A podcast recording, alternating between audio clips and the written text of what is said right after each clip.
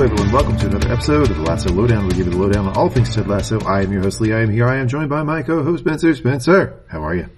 Well, it's been a four day journey of me watching the episode, recording comments on the episode, analyzing the episode, what is the single longest episode of Ted Lasso yet. Do you think like I, I wonder if next week it will be even longer? It was this was a minute and nine minute or hour and nine minutes. I wonder if we'll get even longer next episode. I suspect so. I suspect it will actually. There will be an intermission. Uh, there, will be a. there will, it'll be a multi-day exercise. You know, there'll, there'll be a lunch that will be catered at some point in the middle. But you know, eventually, after what is a proper Ben Hur watch, we will get we, we will finish off the Ted Lasso series. Okay, for now, you heard loud and clear. The episode was long, but what did you think of the quality of the episode? By the way, we're reviewing episode eleven, Mom City. This is the penultimate episode of season three. Spencer, what did you think? I'm mostly just joking about it being long. It was long to recap. It honestly felt kind of reasonably paced in terms of where, where, where it was going to go. Yeah. Did, did, it didn't feel as long as some of the other episodes had been. This is an episode that for me benefited remarkably on rewatch. Uh, my rewatch opinion is fairly positive with some quibbles and some issues and general thinking they could have done better with Nate's plotline, but that's never going to go away. Initial watch, my least favorite scene was the second thing we saw, and it kind of colored my impression from there. So, hmm. end result, pretty positive. I, I, think some scenes worked out well, and it was an interesting emphasis that I almost wish they'd started doing earlier in the episode because I found it interesting to go in from like the effect of parents and the mom perspective on some of our, you know, the main characters in the show. But still, bel- belated can still be pleasant. We continue to try to unmask the mystery of if, if this is the last season of Ted Lasso, right?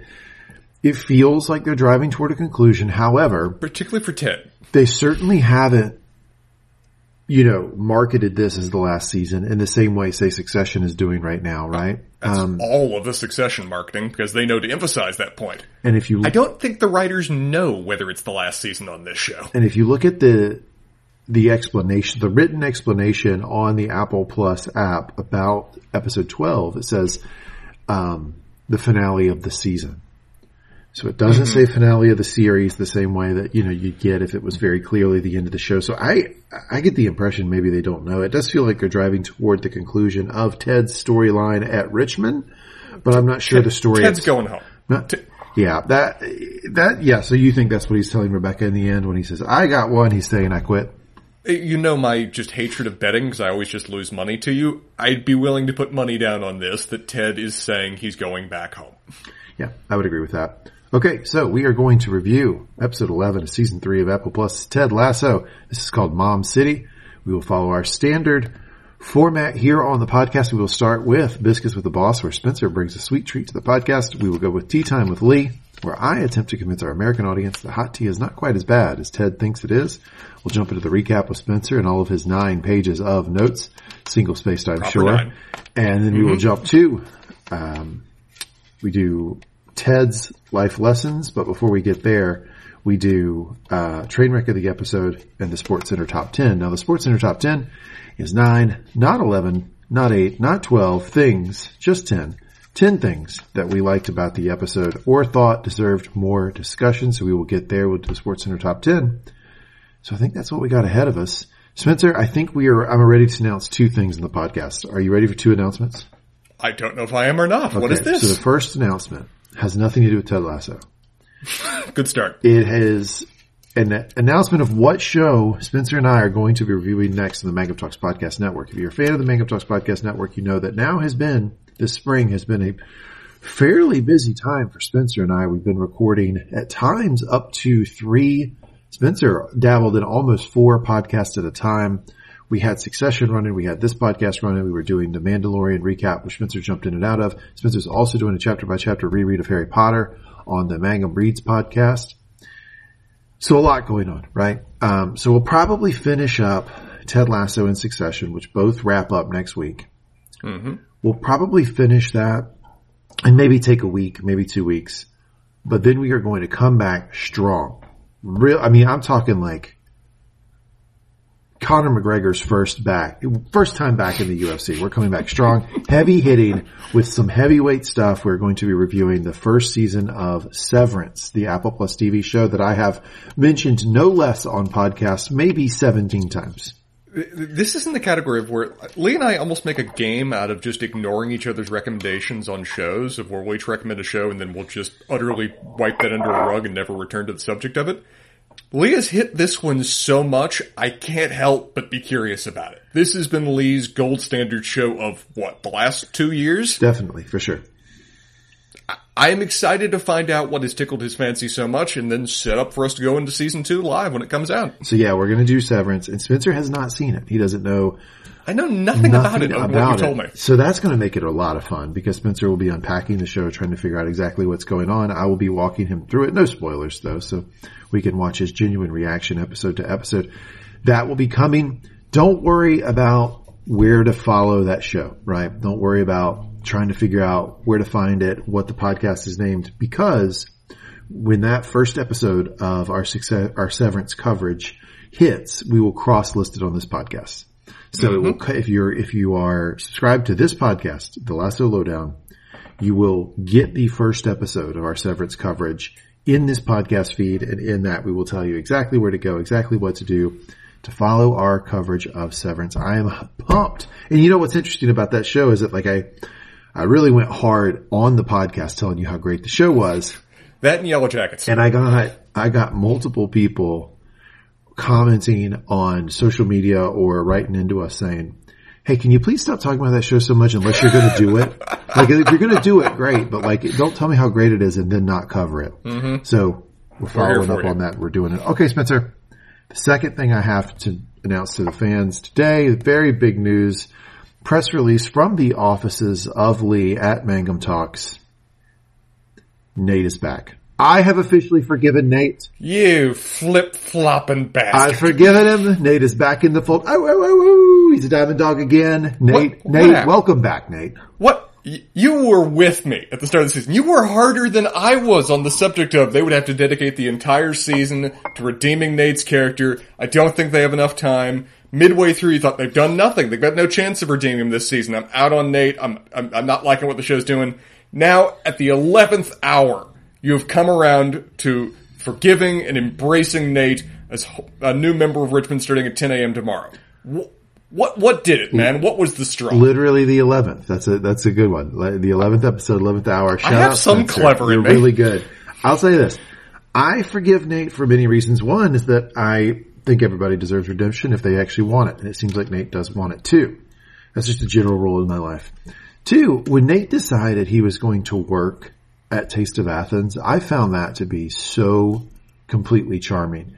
He, mm. it just shows that the character, while he has his faults. His girlfriend didn't. He's got faults, right? He's got faults for sure. But he isn't fame seeking, money seeking. He, he was doing the job at Richmond and, and in part doing the job uh, at, uh, with Rupert because he liked soccer, right? He, he, and he's doing the job at Taste of Athens because he likes his girlfriend and he likes the restaurant. I also just find it utterly charming that this guy just continues to eat every fucking meal from the same restaurant. If look, if I find if I have a friend who does that, especially if it's like a mid restaurant, then they they vault up my friend rankings because I think that's just wonderful behavior to be loyal to a particular restaurant that way. But more than anything, in this episode, what did it is when Nate Beard. said the word 60. The, the 60 pages yes, that we'll get to here. Absolutely. Be- that we will never have read, seen, or have analyzed by anyone on this show, I assure you. He, he wrote a 60 page so apology note, Spencer. No, the he writers fucking, wrote a 60 page. Nate did not. We'll never get to see what that is. Well, that I mean that. Well, I, like wow, like like the, the, I just went in on my folded in on myself in the Matrix. None of these characters write anything; they're not real, so the writers write everything. I I find um, I find that to be pretty compelling that he sat there and he has so much he wants to say. I mean, obviously the the sixty thing was a a bit of a punchline, but I think they yes. were also trying to build in that he has so much to say to them and he feels so bad that he can fill up that amount of volume talking about what happened, his decision making, et cetera. Nate has work to do on himself. Things like snapping at people you know, th- taking such, some things to heart so much, like the Wonder Kid thing, and just like mm. letting that stick in his craw. I think his self confidence, like he needs to work on, and all those other things will start to follow. Oh. He's got work to do on himself, but we have never, never in the Ted Lasso universe, Spencer, my dear friend, excluded people from consideration for A, being in the, in the in group, being back, or two, being in the Diamond Dogs because they aren't perfect. We know these characters aren't perfect. They're all working on themselves. Nate's working on himself, but he genuinely wants for redemption. He genuinely wants to apologize, and that is good enough for me. Welcome back, Nate Shelley, to uh, the Diamond Dogs. Uh, I'm going to ask you something.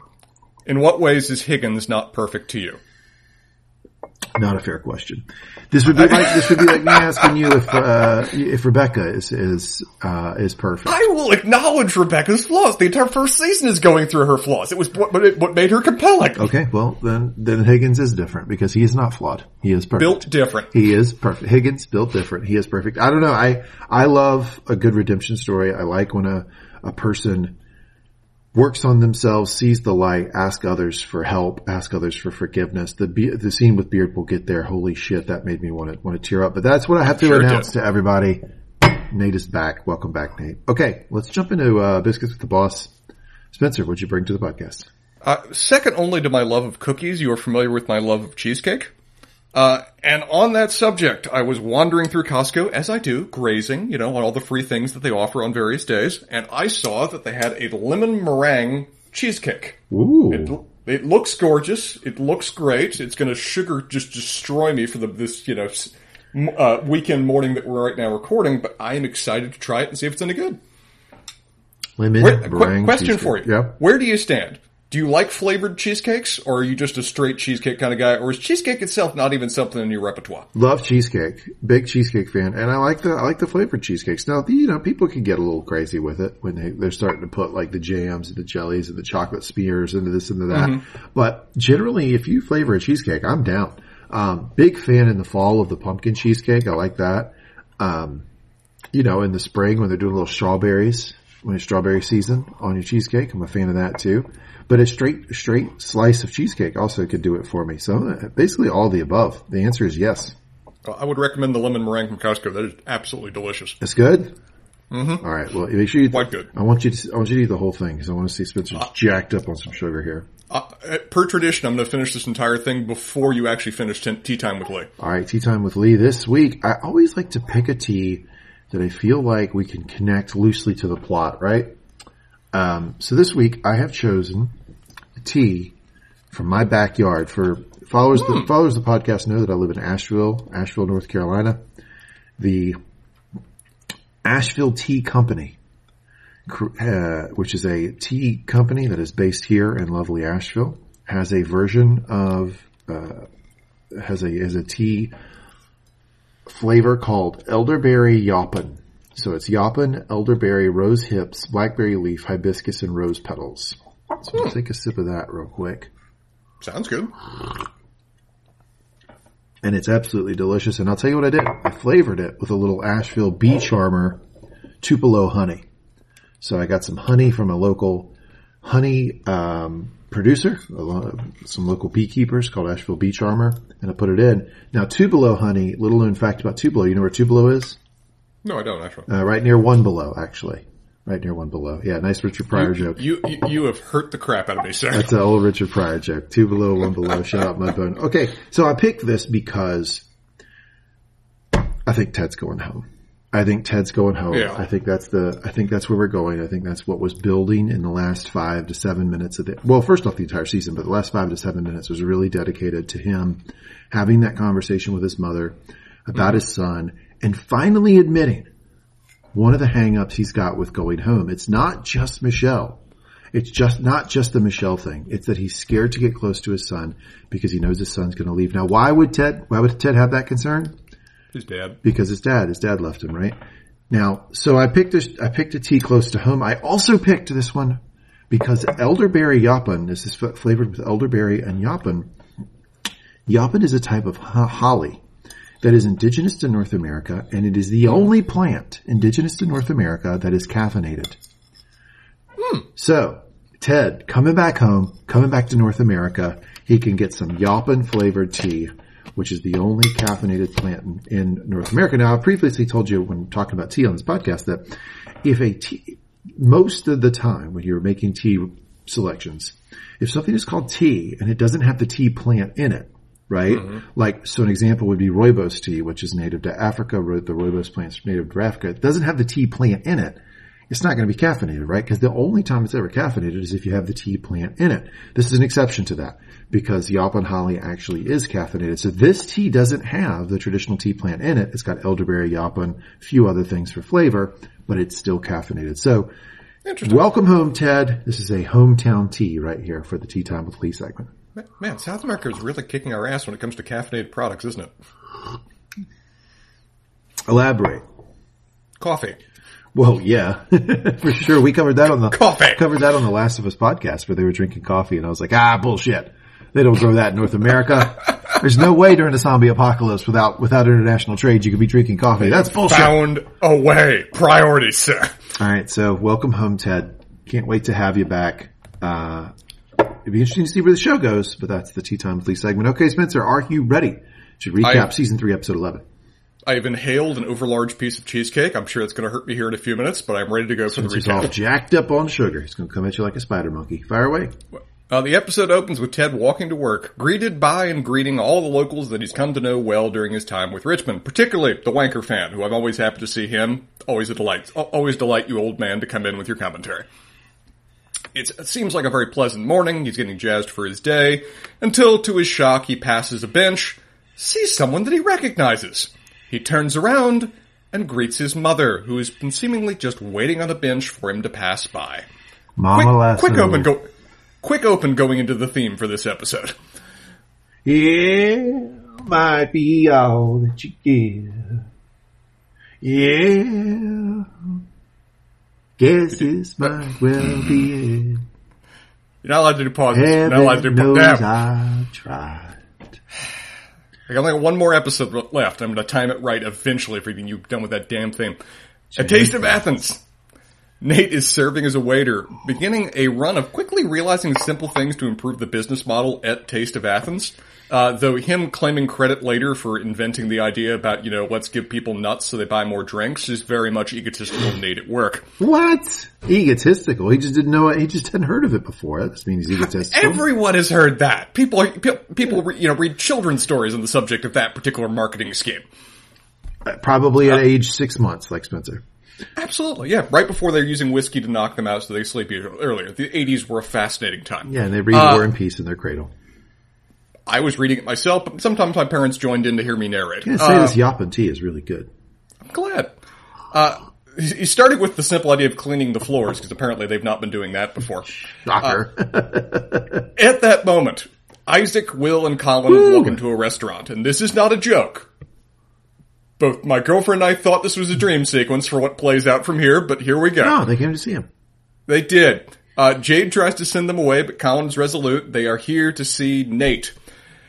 They are baffled by his current state and unpersuaded that he actually likes working there with his girlfriend, not helped by the fact that for like three times in this episode, this is the first, that when Nate turns to introduce his girlfriend, Jade has just left the scene. That's a funny thing, right? Because like, you know, yeah, with Nate's personality, He'll get he'll get like super like in his own head. Like, no, trust me, I really do have a girlfriend. I, I doubt didn't the, invent her. I doubt she's the, totally not from Canada. She's from Poland. I doubt the guys uh, were questioning that. I, you know. Yes, I, I, thought I thought the, thought the, the uh, guests at the restaurant were questioning that at various points as we go throughout all of this. Uh, she disappears. Nate struggles to prove her existence. But the three Richmondites are here to explain to Nate that they want him to come back to Richmond. Yeah. Ha- having all, except apparently the fiercely anti-democratic Bumbercatch, voted off screen that they want him back on the team. Cause this shit here, sad as fuck. Uh, yeah. Nate shocked and confused as I am. Because the last point of reference we had about any of the opinion of the team of Nate was them almost setting red card records on the subject of watching him tear up the believe sign. Last thing we've gotten at all in terms of what everybody else on the team thinks about Nate. But apparently, off camera, probably driven by Will's, you know, getting that little thank you card, they've all confirmed that they're okay with Nate, they've got no issues with him, and not only are they fine with telling him that, they want him to come back to the team for the last two games of the season. Okay, so as as usual, when you have a point, you hit the point and then might overstate it just a touch. just just yep. a touch. Nope, not at all. Just gospel word. Because I'm not sure they're saying they have no problem with him at all. I think what they're not saying. They love him. ne- never had to apologize. Come, no issues come, whatsoever. Come Entirety of season two and first part of season three did not happen. I'm just saying uh, they might they might still have some issues with him, but a couple things going on. One is, yeah, I'm sure Will told them about the note. Two is when you lose your job, that does engender sympathy with people. People f- will tend to feel bad for you if you lose your job. So that's probably some sympathy going on there too. They did like Nate at one point, so they have some positive memories to harken back to. And four, he's a master tactician in this universe. Like, it's established. Nate is extreme, extremely good tactician in, in, in this universe, and that is the one thing they might be missing. Yes, in a barbecue induced haze, Nate, Ted Lasso did cook up a way to play a way to play soccer that had been invented for 40 years. They had that going for him. But sure. Roy has talked about many times on this on this show that he is not the tactician that Nate is. So it might also be somewhat self-interested. Uh, understood. Counterpoint, none of them have any knowledge whatsoever of Nate's uh, character growth at all this season. None. No, they've not interacted with him. They've not seen him. The only connection they have with Nate's current state of being is ripping up the believe sign and then you know mad mugging him mightily when, when, they were when they were playing against West Ham earlier in the season. Completely agree, but I didn't. I didn't use, think he's an asshole still. But I didn't use their character growth in any of the exam, any of the reasons I just gave. I know. I'm I'm responding with a completely unrelated point because I agree with you on those points. I still find it unrealistic that everyone's just treating as if they've been watching Nate's character growth off screen through their own little private camera. When the only prior data point they have of him is, oh yeah, Nate, he was an asshole. He tortured Will. He was a dick to a lot of us. He, you know, a lot of shit. That they're not, they're all seemingly have, you know, made, decided to make bygones be bygones with. And if that's their conscious call, sure, I would have loved to have seen that conversation, but the show's having a lot of things happen off camera right now. Yeah, I don't know. I mean, I, I maybe we're different, but I'm one of those people that like, I don't, I don't mind giving people second chances. Like yeah, I don't, okay. I, that's no problem. I'm going to draw a distinction. No here. problem with that. And, and I, I don't, I, I think that they're, they're in part giving him a second chance. I think they see somebody who is on their back foot now. They're work, he's working at a restaurant. They find that sad as fuck is established. He's lost his job and they know that he has reached out to Richmond. Presumably, I mean, I I get the complaint that that happened off camera, but Will let's let's say Will shared in the note. And then it's uh, then it's also somewhat self interested. They they want a good tactician on their team. So I don't know. It makes sense to me. in my mind, and I don't, think the show sees a distinction here. There's a there's a distinction in my mind between forgiving somebody and giving them a second chance, and at the same time wanting to work with them again. I don't think those have to be synonymous. I don't think you should be in any way kind of pressured that okay, it didn't work out well last time, but I forgive you and I wish you well and I want to you know keep in touch with you but I don't necessarily want to repeat the exact same pattern again either. Yeah, I don't know. They, I don't think those have to go hand in hand. I don't think they do either, and that's why I don't think you hear the word "forgive" in this. Um, but they they are they. Uh, you hear you hear from Ted a lot. Sure, yeah, and, but you know, Ted's a different kind of cat. I don't know. This this worked for me. I can tell it didn't work for you. I didn't like this because it just came so out of left field. There was no setup for it all of that setup happened off camera or by character building. None of these characters would have gotten to scene. This put a bad taste in my mouth that I had to expunge on rewatch just because this felt kind of like a, this felt a bit forced. But Nate is receptive to it. Nate, Nate is outright, you know, smiling on the subject of this, which is interesting too, because did, I suppose we kind of saw it a little bit in season two, but Nate previously had a mighty grudge against both Isaac and Colin. Weren't those his two main, main bullies under Jamie too? Um, yeah, yeah, definitely Isaac. Yeah, for sure. Uh, I think I think Colin too, but I'll have to go back and rewatch season one. But maybe we'll, maybe we'll do that together. Um, but he's excited about this until he confirms that. Oh, so Ted wanted me back too. Ted voted. They clarify that no, we wanted to check with you to see whether you'd be receptive to the idea before we told Ted, because that felt presumptuous as all hell otherwise. Nate's face collapses immediately because Ted is just the elephant in the room when it comes to him coming back to Richmond in his mind. He expresses that, you know, he's not, he's not interested, that, you know, this is not something he's going to be comfortable with, that, you know, bad idea for him to go back to Richmond. He folds like a lawn chair immediately when he knows that t- Ted isn't on script at this point. Yeah, I like the writing here because like you, you know, you, you said, you even said this as a watcher of the show a couple episodes ago oh well, I'm sure Ted is going to say there's no reason to forgive you. Like I, you're you're already forgiven, back in the fold, like super easy, you know, like because that's been set up with the Ted character, right? That's consistent sure. with how Ted acts. We all can kind of see that happening, and so we know, or at least we strongly suspect, as a fan base, Ted's going to forgive Nate. That's not really, that's not I don't really, think Ted feels the need. That's not that, that's not that big a hurdle, right? But we can see that Nate has built it up in his head as a really big thing.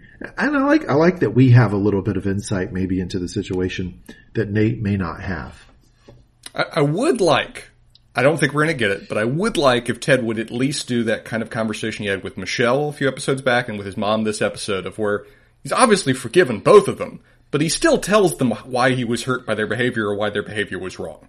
It would be lovely if someone would at least have that conversation with Nate at some point. Please. Yeah, but, but I don't think we're gonna get it. No, who knows? I mean, I think, I think the fact that Nate thought that Beard was there to kill him, Nate's, Nate's acutely aware that he made them angry. Um, so I don't know. I, you know, I, I also think that there's, what the writers are showing us is that Ted wasn't all that hurt by, I mean, he was, he, was, he was hurt by Nate, right? But not, not deeply. And he, I think it feels like you always had some level of empathy for what Nate was doing. You never saw him flash anger or get upset about it. He was always talking people down and their dis, their dislike and hatred of Nate. So maybe, maybe at the end of this story, maybe Nate just, or Ted just wasn't that upset to begin with. Which I would find in some ways a shame because Nate, I mean, I, again, they've never returned to Nate leaking Ted's medical information. The show would prefer we forget that that was a thing because that was really messed up. Ted was visibly hurt by that and hurt that, you know, Trent was the one telling him that information in the moment. But the show has never mentioned that again. I think pointedly because I don't think it fits with Ted not being hurt because he was very obviously hurt right then when that happened. Um, it's one of the things though where one of the lessons that Ted's been learning all season that they call out this episode is that you can forgive people. You can help people around you, but you can still acknowledge internally and to them when someone hurts you. I would like if that is incorporated into the Nate plotline, given how seminal that's been the last two seasons. Like you said, maybe the writers are trying to say that he wasn't actually hurt, that that was just a brief, you know, reaction from Ted, that he was just surprised by that news in season two. We'll find out. We got an episode left. Maybe Nate will read the entire 60 pages and I'll be satisfied. You but, you wouldn't be. You, would read it and say somehow inconsistent, and then it made the episode uh, too long. I'll say this that uh, I, I think that when someone hurts me, but I can very easily see that they're going through something themselves, it's a heck of a lot easier for me to not let that land really hard, and it's a heck of a lot easier for me to forgive them or even have not or not even a reason to ask them for their forgiveness, right? Like to just sort of like be like, yeah, it's no big deal, like we're simpatico. If they have something very obviously wrong with them. So like, for instance, let's say somebody's like really sick, like they have like a, an illness, right? And they start lashing out because they're having to internalize that illness. Um, I don't know. It's easier for me to just be like, okay, well, this person's going through something, right? And and perhaps that's where uh, where Ted's head was in this, right? Is that he could tell a lot of this was stemming from Nate's own insecurity, and you know, there's so many things that Nate does where you're like, man, that guy he's not happy. It's clear that he's not a happy person. And so for me, it would be a lot easier to forgive a person who's dealing with things like that rather than somebody who appears to just be like, like a Rupert who just thinks the world is gravy. He's happy all the time and fuck you. And I don't need to have any character growth and i am all good. That gotta be a lot harder for me to forgive than somebody who's clearly going through something themselves. Michelle was going through something. His mom was go obviously going through something, but Ted still feels the need, and I think he does, he has an absolute right to to, tell, to, to talk about how he felt about that. There's, there's no, there shouldn't be any problem with him doing the same thing with Nate. Okay. We, we disagree on this point. This has been a building one throughout the season. Well, it's also just like it's also just like I think we're I'm glad we're getting toward the end because like you've become so critical of the show, like in a way that you really weren't before, and I just don't think the show is meant for the level of scrutiny that we would apply to a show like Succession. And that's, that's what I was talking about with like the show not knowing what it is. I don't, I don't really blame you for giving it that level of scrutiny because it's become like an hour long thing with all these different plot lines and drama. But I just don't think the writers are writing it to be that consistent. I mean, because there's so many still absurdist jokes that are thrown in. Sure. It's like I'm, I'm, I'm struggling with the lens. I think I'm still applying a previous lens to it. And I think you've started to, and justifiably, apply a different sort of lens to how you look at the show. And I just don't think the show knows what it is. So I, I don't know. I guess maybe I'm glad the show's almost over. Uh, in place of having a resolution at this point, at this point, Nate offers to instead place an order of 75 kebabs, which wise call, 25 chicken, pork, and lamb is the way to go when ordering 75 kebabs. You get that lamb, you gotta do the, gotta do the mint jelly with the lamb kebabs. Got to. There is absolutely no choice in that regard. That, that just completes the experience. Ooh, there's a big. Uh, Jade, meanwhile, is silently listening on, visibly concerned. Meanwhile, Ted's mom walks into his apartment and does that kind of thing that moms always do when they walk into your place for the first time and comments how sparse things are. Uh, notes the oddities with respect to the British appliances and no one really understanding how those symbols work. Beard is luckily there for Ted in that regard. Three squiggly lines that you burn to frozen pizza. Uh, Ted looks at her with that kind of odd air of constant and growing exacerbation. Would that, would that, would that be kind of like your, would that, that, that be how you'd summarize Ted's kind of reaction to his mom throughout the entire episode? He's embarrassed he's I don't know if he's embarrassed or he's just frustrated. He, it's some element building of the two of where he's not comfortable with his mom being there and interacting with him and the world around. This is why. So, the, so this is an example, right, of like where like you're you're the way you punch the show. I feel like you're going to punch no matter what because if we didn't have the scene where Ted does the thank you fuck you thing, trademark Jim Cornette. More on that Sports Center top ten then we would never have gotten an explanation for why he was so prickly to his mother.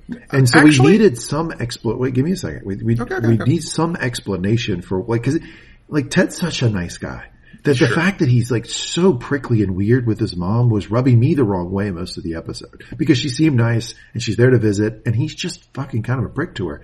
And I was wondering what was going on and the fact that we got some reveal as to this backstory about his resentment toward his mother I felt like was necessary to explain that story. Now, when they do that, you, you call bullshit and say it's inconsistent with his, him, him talking out his resentments to his mother and not willing to talk out his resentments to Nate. So I feel like, uh, what, what, I don't know, throw 16 uh, balls in the air, you gotta catch two of them. I like, I like what they did with respect to Ted and his mom. I like that in many ways that she's his Ted Lasso, and that's grating on him because he has unresolved issues with respect to it. That it feels false to him. He, more than anyone, can see just the facade that's attached to it, and it grates on him for that reason. As well as just his own complete not ever having the conversation from decades in the past on the subject of, you know, their shared trauma and his unpacking of it this worked for me quite a bit. I liked it. I also I liked also just the building tension of where everyone loves his mom. She's perfectly pleasant, but it's clearly a different lens for him. This worked for me quite a bit. And shows how much he's grown, right? Because I feel like this like we're just going to tell jokes and like push everything under the rug. Mm-hmm. Ted would have been all about in season one, but season three, Ted's not willing to do that. But it's still something that he, that there's a tension with his character because Beard and his mom call it out later that it's still Ted's nature to do that. It is still his default. It is perhaps a little bit conditioned in through his mom's way of dealing with things. And maybe that informs a little bit of his resentment, you know, now that he's understanding and unpacking that, that that's kind of coded into him because that's the way that she handled this kind of, these kind of issues. Um, but they have that conversation. They do that fun little dance that everyone does on the subject of you know, uh, I want you to stay here. Oh no, I wouldn't want to be a bother. No, I insist you stay here. No, no, I really couldn't. No, I literally will chain you to the bed if you leave. Oh, okay, fine. If you have to wring my arm, that kind of fun particularly happens in the South a lot. Conversation on doing someone a favor. Uh, she just explains that she's only here just because she always wanted to see England, so she booked herself a Mother's Day gift. And she's just spent the last week not informing her son that she's in town while hanging out in a hostel with some very randy Australians so much sex. Not her, not her. There's so much sex though. Uh, they work out. She's going to stay with him, and to start, she's going to leave her bags here, and she's going to follow him to work. And continuing a trend, we've talked about this, and this is again setting up Ted leaving the show probably next episode. Ted's doing less of the coachy kind of things for the team. Roy has stepped in to do the interviews after the games, and he's got Sam and Jamie there with him to handle the presser, as it were. Yeah, he's getting more disconnected for sure. Uh, they are now on a 15 game winning streak. Remember, the record, folks, is 18. So, you know, they, they can't beat the record this season. I feel like that's just a, you know, a respectful nod to actual Man City for maintaining that, but they're getting damn close at this point. Uh, they are only five points off Man City for the Premier League title. If they win the next game, it's anyone's but, but anyone's chance for who's going to who's going to have the title at the end of the season. Everyone's excited is equally excited as they are baffled about this. except Jamie. Jamie, who is barely even engaged with this conversation, is fielded the most softball of softball questions by Better Trent on the subject of how he feels about being Premier League Player of the Month. There's almost no way you can answer this question wrong other than what Jamie does. Of where he does takes pains to dial up the hyper humble, dodging any resemblance of credit to the point of demanding that the one goal that he scored be retracted and he apologizes to the children. The room is confused. I'm confused. J- Roy and Sam are just not even sure how to process this, to the point that Roy makes the quick and very justified decision to end the interview here and get Jamie out of the room. Did you have a theory at this point as to what the hell was going on with Jamie, other than that this is night and day different than Jamie the prick from back in season one? No idea. I mean, I was reaching. I was thinking maybe it had something to do with Keeley and Roy being together, but I, I didn't know. Uh, yeah, I, I, wasn't able to put things together other than that it was it was fun for them to emphasize that Jamie has him. You know, he's had one of the best character arcs of the show. He's come an incredibly long way. Still, the way that you tell he's off is that he's not any resemblance of a cocky prick. He needs to be at least a little bit of a cocky prick, even if he's supporting other people around him. If he's not even in the same hemisphere as that, there's something wrong. In Rebecca's office, though, Ted introduces uh, her to his new bodyguard, or uh, sorry, mom. Please keep your hands where I can see them. God, both, both, Rebecca and us are immediately aware of where Ted gets it from. Like, well done casting and acting for his mom. This is Ted's mom. Oh my God! There's nothing to nothing to debate about my that. God, you're Ted's mother. Winner, winner. B.F. Skinner. Uh, Rebecca is excited to meet Dottie, as we find out her name here uh, and credits her for Ted's aura of sunshine, but she defers, claiming that this one popped out and immediately asked the doctor if he needed, if he needed anything. Ted, as said, is visibly rubbed raw by his mom just acting like Ted. Uh, instead quips, well, that doesn't make any sense. Babies can't talk, nor do they understand empathy. And, you know, and dials on. Every scene we get of Ted and his mom, there's clearly something wrong. She clearly, irritated him, yeah. Clearly, they do not have the relationship that Ted otherwise has with everyone else, despite the fact that she's just older Ted. Uh, Rebecca offers to show Dottie around Richmond, uh, not the Sherlock Holmes Museum, which I think both I and Dottie are disappointed about, uh, including particularly Danny Rojas. And despite a certain degree of confusion over Surrey versus Sorry, they head off. Next, uh, we see, and this is a pretty much a hard cut to probably about 30 minutes later, Dottie is sitting before a forum of the utterly enraptured players telling the team stories about Ted as a kid. And as is often the case with these stories that either parents or particularly me tell about events that happened back in the past, uh, they are various shades of inaccurate at best. Uh, th- there is a kernel of truth attached to all these stories, but as Ted constantly corrects, she's adding a certain degree of color that doesn't quite meet meet the real events. Uh, first one we get to over here is saying is Ted getting arrested by the police, which, depending on you're, who you're willing to believe, he was either joyriding at 12 on the wrong side of the road, or he was 15 and riding with a friend who got them pulled over because he was throwing up gang signs in the rear view, in, in the rearview mirror at a cop. I, I, think we're we're supposed to lead to believe that Ted's versions are accurate with respect to all these stories. Look, sometimes the truth can ruin a perfectly good story hey, you should work for the Daily Mail. yeah, I, I, enjoy that Rebecca is perfectly okay with just a yarn. Hey, Rebecca, me too. Ted, again, all of this is all, all of this is grating on him. Uh, he's quickly Oklahoman on the subject by Rebecca, who acknowledges and he acknowledges that it's just kind of weird for his mom to be here. That just like having shown up out of nowhere, like one of those weird eyebrow hairs that he started getting the day after he turned forty.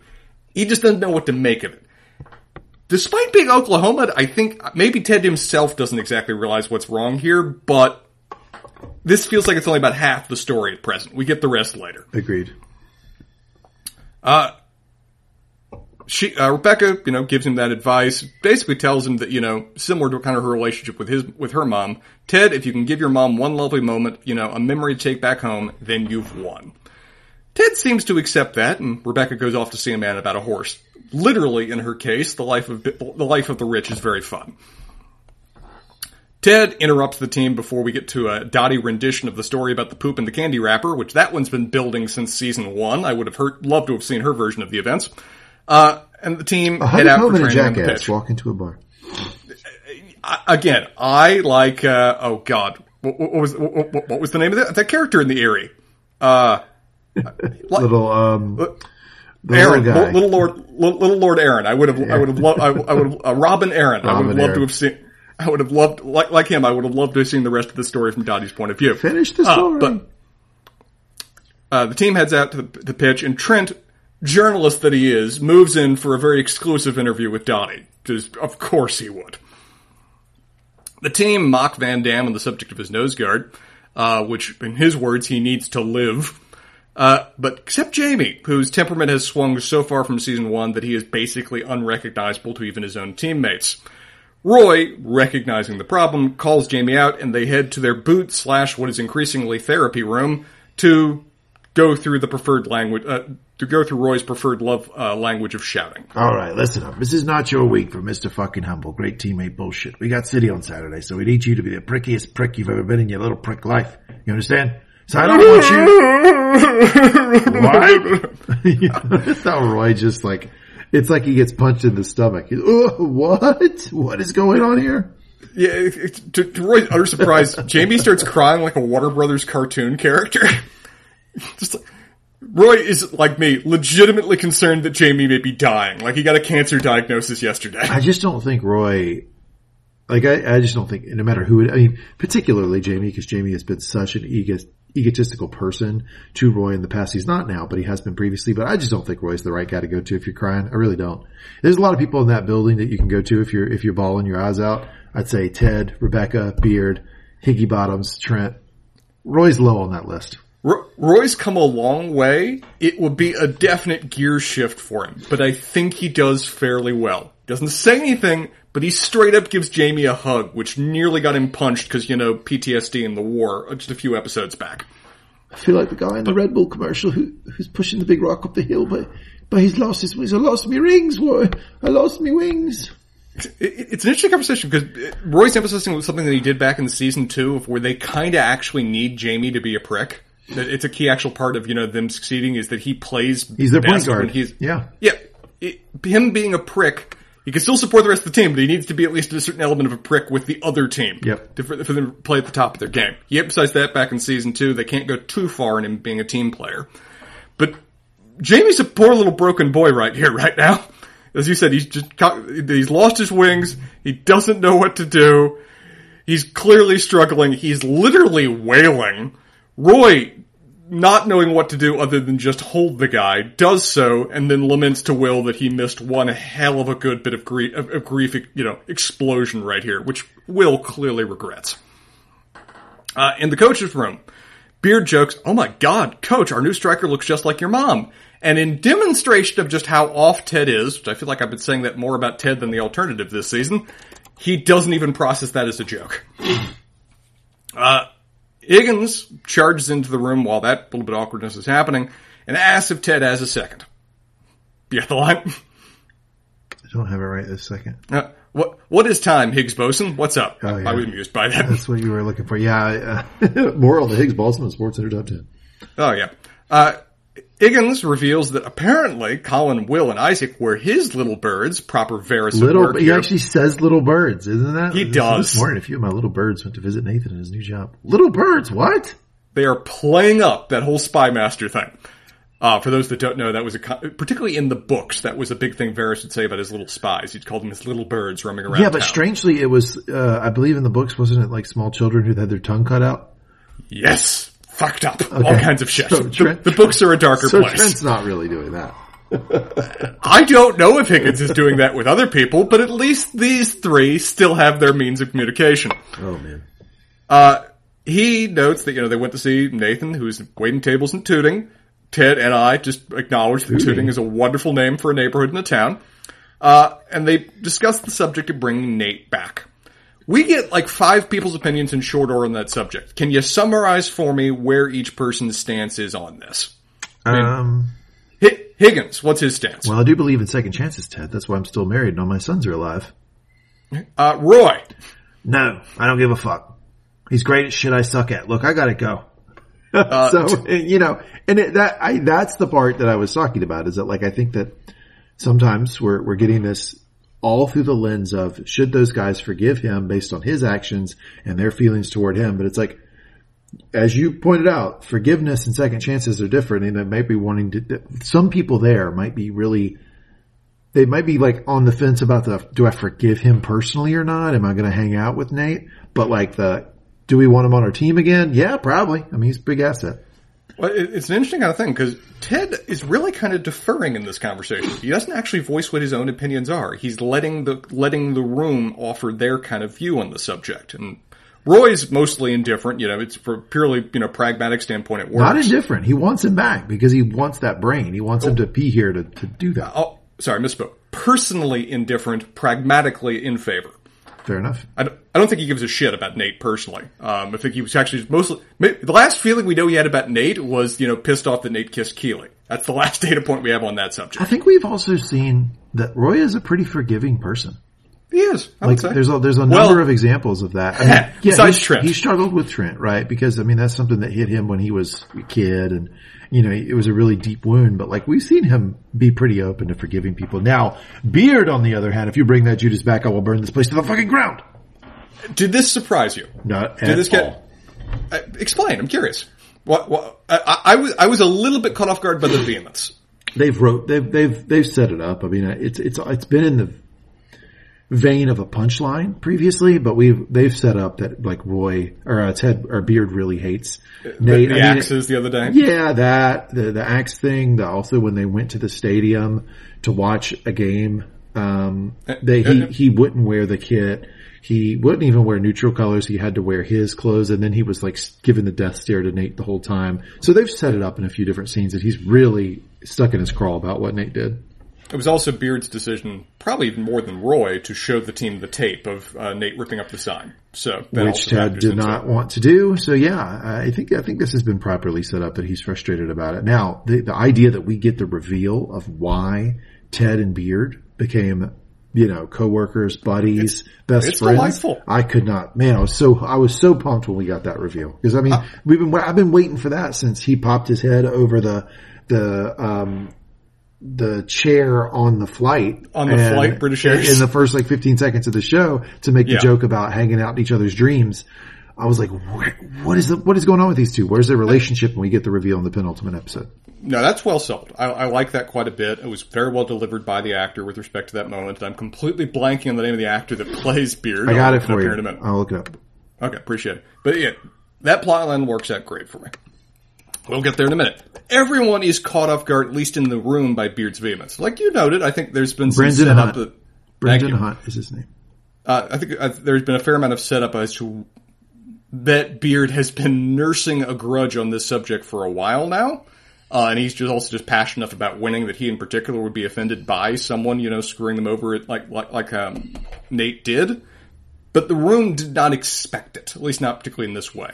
I, I actually uh, really liked, um, Higginbottom's answer too, because like, you know, like I think being in a successful marriage does require you to like not hold grudges and be able to like forgive I'm not saying those things are exactly the same, but he's saying, Hey man, I've got that muscle. Like I've got them, I'm capable of being wronged, or at least in my mind, feeling like I've been wronged, but still forgiving the person so that we can move on and work together. I think he's flexing that muscle a little bit and referencing the fact that he's married with kids who still love him. I think that's a great call. Whimsy, Whimsy, and Higgins, they go hand in hand. Higgins, Higgins can do no wrong, as established earlier in this podcast. Uh, he's the he, the exception that proves the rule. My God. On the other hand, you can be like Roy's parents and just not talk for 50 years. Works out great. either way. Either way, still married. Uh, Trent interrupts to confirm whether uh, the uh, latest Dottie story is accurate about Ted getting on stage and dancing with Bruce Springsteen. Uh, Ted confirms that um, there is an element of truth there. Instead, it was he sang Glory Days with a Bruce Springsteen cover band at his friend Scott Sinneman's bar mitzvah.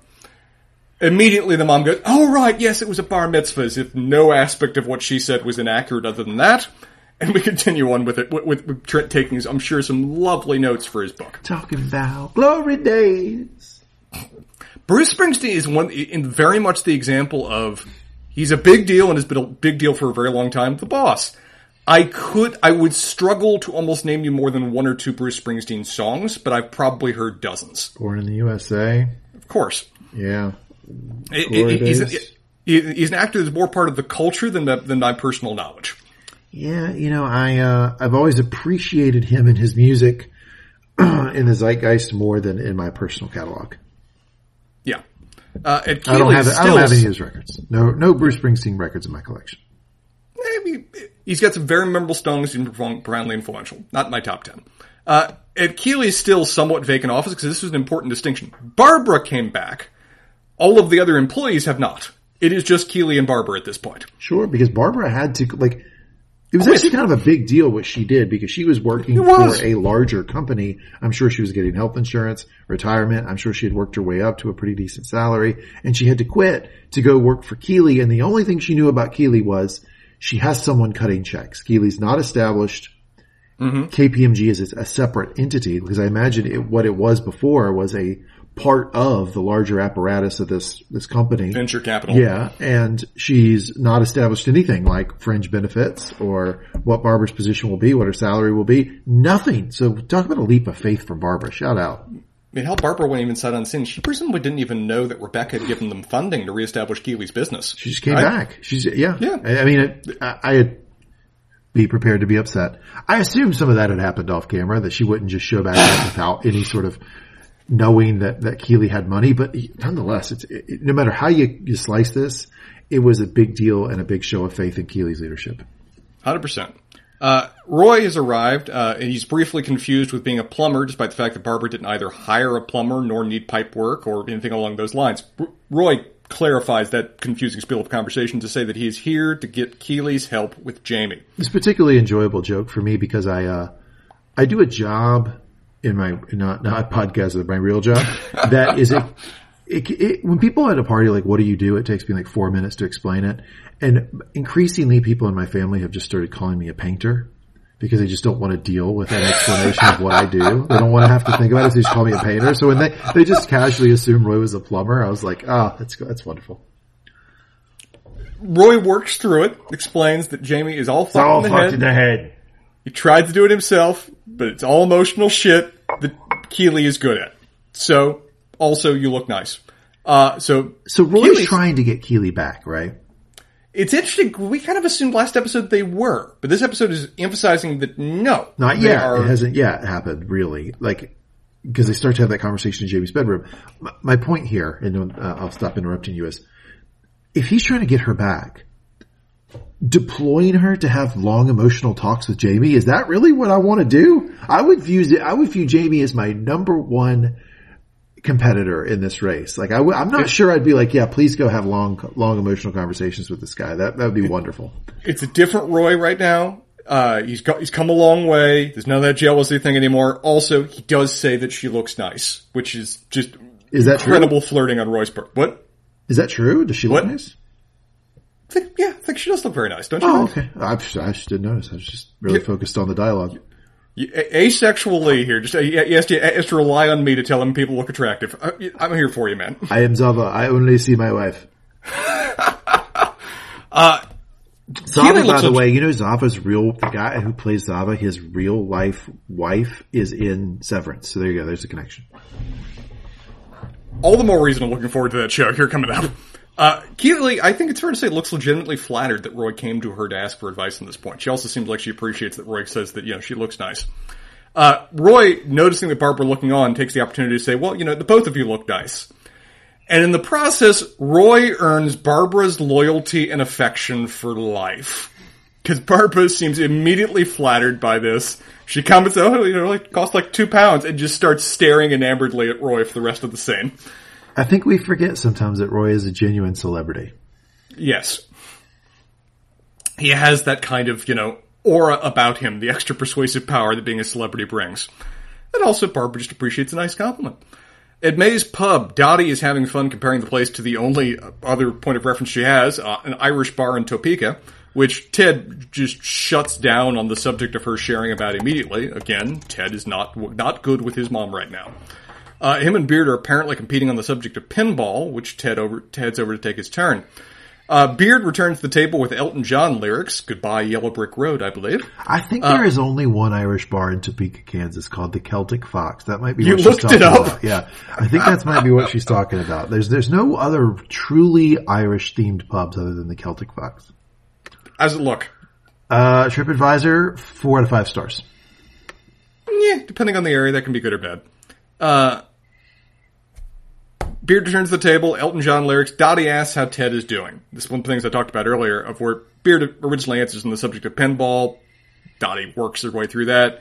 And they just have a discussion on the subject of, well, you know, he's Ted. He's still running around in circles, making sure everybody's okay without accepting a drop of help for himself. Yes, that is Ted. Also, pot kettle, Dottie. Let's discuss that later. I often feel like people who, maybe this explains your your feeling partially your feelings about season. I feel like people who are in therapy who have actually done therapy and so have done the work of talk therapy appreciate mm-hmm. season three more than not because I feel like the show read its own reviews and everybody was like, "Oh, this show like is like it makes me feel good about life, etc." So they have like dived even deeper into the psychology of like the particular characters and trying to have them yes. grow, etc. And a line like this still running around making sure everybody's okay without accepting a drop of help for himself seems like maybe a throwaway line, but like that's the type of thing a therapist no, would have you work on for six months or six years. I mean, like I just feel like they, they are really catering to people who have an intense interest in this sort of like self work and trying to, to better yourself psychologically. No, I very much thought it was an important line. I think it's one of the lines that's been underlying pretty much all of season two and season three with respect to Ted's arc, because those seasons have seemed much more interested in unpacking why Ted was the way he was in season one, rather than just simply continuing it. And I think that's a key aspect of their perspective on it, uh, as to the problems of Ted's just constant ray of sunshine when it's not balanced with some internal, you know, some internal analysis. Uh, as, as said, Dottie, you know, Beard immediately turns the question on Dottie, who answers, "Oh, you know, you don't worry about me. You know, I'm just, I'm just trying to, you know, I don't, I don't want to put all my troubles on your list." Like immediately, just saying, "Oh, okay, hey Ted, number 2 We're, we we understand." She's now. closed off, and that's that can be frustrating for people who don't operate in a, as closed off people, right? Yes. Uh, May compliments. Uh, Dottie compliments May based on her only point of comparison again, that one Irish bar in Topeka, which I don't know whether that would be offensive or not to talk about an English pub for, but you know, May rolls with it. I think uh, I think May realizes she didn't mean anything by it. I'll no. take your word for it. Uh, and uh, Dottie asks Beard about his love life, to which he responds, "Had my heart ripped out of my chest, stomped into a pulp, and dragged through the town square for everyone to ridicule." Oh, sweetie, that's okay. You'll meet somebody. No, I'm in love. Beard, I don't always understand your and Jane's relationship but I'm glad the two of you are happy. I'm glad for him. Shut I up. think so. Your mom's a peach. Uh, yeah, goes over to Ted, who is visibly not playing pinball, further sign that Ted is not okay, which May calls out. Realizing this, with Ted admitting that he basically just went over here to get away from his mom for a minute, May then proceeds to quote basically the I think it's the entirety of "This is the verse" by Philip Larkin. Do you, do you have the poem? Uh, yeah, they, well, I have the, the words that she said, and then we can do the, maybe the full poem in Sports Center Top 10, but they, they fuck you up, your mom and dad. They may not mean to, but they do. They fill you up with the faults they had and add some extra just for you. But they were fucked up in turn by fools in old style hats and coats who half the time were sloppy stern and half at one another's throats. Man hands on, man hands on misery to man. It deepens like a coastal shelf. Get out as early as you can and don't have any kids for yourself this is the example of poem of where I've heard it and had it repeated and liked it long before I knew what, what its name was or who wrote it.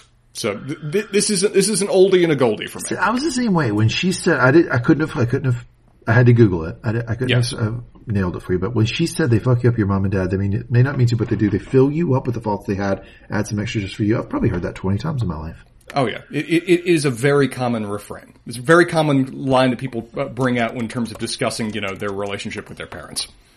And it, you know, it, it embodies a certain aspect of it quite well. This be the verse. Uh, Ted is quite affected by the verse, uh, but the moment is interrupted by the fan trio revealing they are now Facebook friends with his mom. We'll see how well that works out. Didn't know you were a drummer in Coldplay.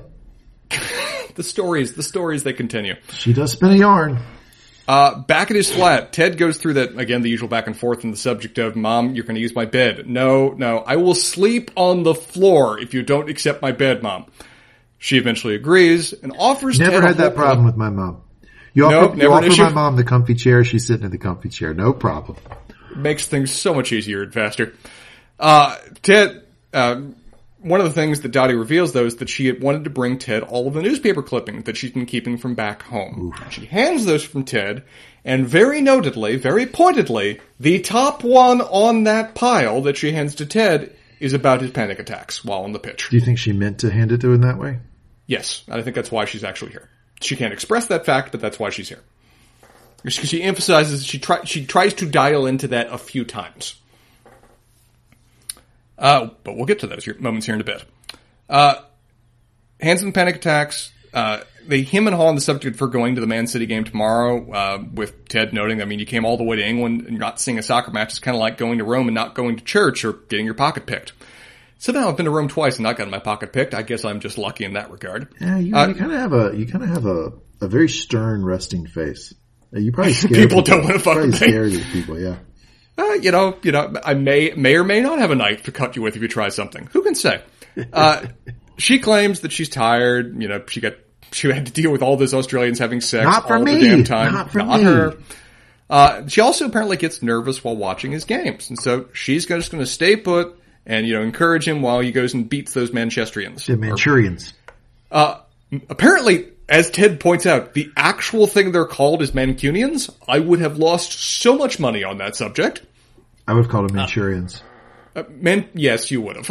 I, I, would have been there for you. Uh, apparently she's instead just going to make him a nice home cooked meal when he gets back home. And but, so Shadati's gotten a little comfortable in London because to do this, she's got because we've established that Ted doesn't have a lot of shit in his apartment. She's got to go she's out. Go she's got to go grocery, grocery shopping. So yeah. look at Ted, look at Dottie. It's the joys of having credit cards. You don't have to worry about that exchange rate kind of shit anymore. Yeah, I didn't know. Uh, she, but they go to call it a night though, and this is the scene I was talking about before they can call it a night, I think this is just emphasizing why that was the top one on the newspaper clippings. She asks him, have you had any of, any of your episodes? Doesn't call it panic attacks. Person not comfortable with therapy or anything along those lines. She calls it episodes. That's a, such a little old Southern lady thing to do. Yes, it is. They'll say, "Are you? Are, have how about the? Uh, are you how, having any more of those issues?" And it's like, you, you know, you've been to rehab four times or something. What, you know, what, issues. What, yeah, issues, honey. One of my one of my favorites is, "Have you been having more of them spells?" Spells. Right. Yeah, you could be you could be dying of terminal cancer. You still having them spells, honey? Yes. Ted just claims, no, actually, he's been doing pretty well recently. In fact, um, He's been seeing a therapist. His mom, how does his mom respond to finding out that Ted's going to therapy? Oh, let me guess, all my fault. That, she's I playing off as a joke. I really hated that. I know. It's not a funny joke, and I don't think it's a joke coming from her in that I moment. And Ted doesn't appreciate that. it. No, I wouldn't have liked that at all. I actually probably, if my mom had said something like that, I probably would have stopped her and said, "Mom, that, mm-mm.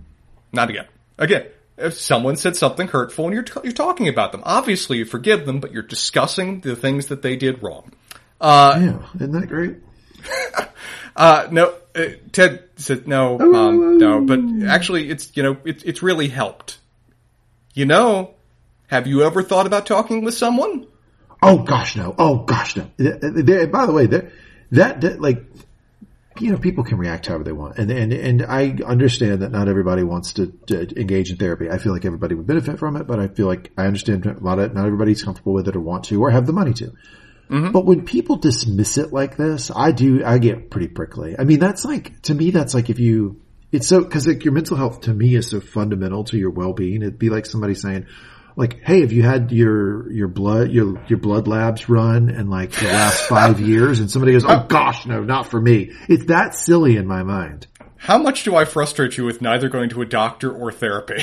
You've actually been really good for me because I I've had to go through the exercise of I don't control other people. Like I can't, mm. I, I literally can't convince you to like have a different t- cup of coffee at a coffee shop than one, one you want. Like, so I, I just have to go hands off. Like, you're not going to do it. But like, I feel like therapy is so fundamental to people's well-being that like when people dismiss it this way, I'm, I, I, I, I waffle between, I feel bad for them because I feel like maybe they're ignorant. They don't understand how much this could help them or really frustrated that they're still bucketizing this as some sort of like optional thing that only like it. the rich, like, goofy, like self-centered liberals would do, like the kind of how mm-hmm. it was thought of in like the 50s and 60s.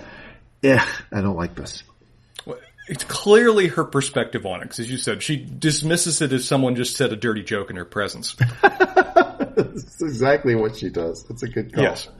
Uh, she also emphasizes that I feel like this is just offering up so many theories for your tea time with Lee. Uh, she says, that is not my cup of tea, and you know how much I love my tea. I'll bet she's had some yoppin' tea. I, I, I bet Ted maybe not, Ted's dislike of tea may be driven by more than its flavor. So much backstory, such a rich story. Yeah, th- again, I am here for this stuff, this episode. Uh, next day, Rebecca is riding with the team because of the goddamn environment. Uh, Jamie's no, no, no, nothing you're gonna throw in to help me with that one. No, just let that hang. Okay, fine. Uh, Jamie is still visibly. I enjoyed it. It's like a, like like Greta, like Greta has gotten on her case about the private jets. Yes.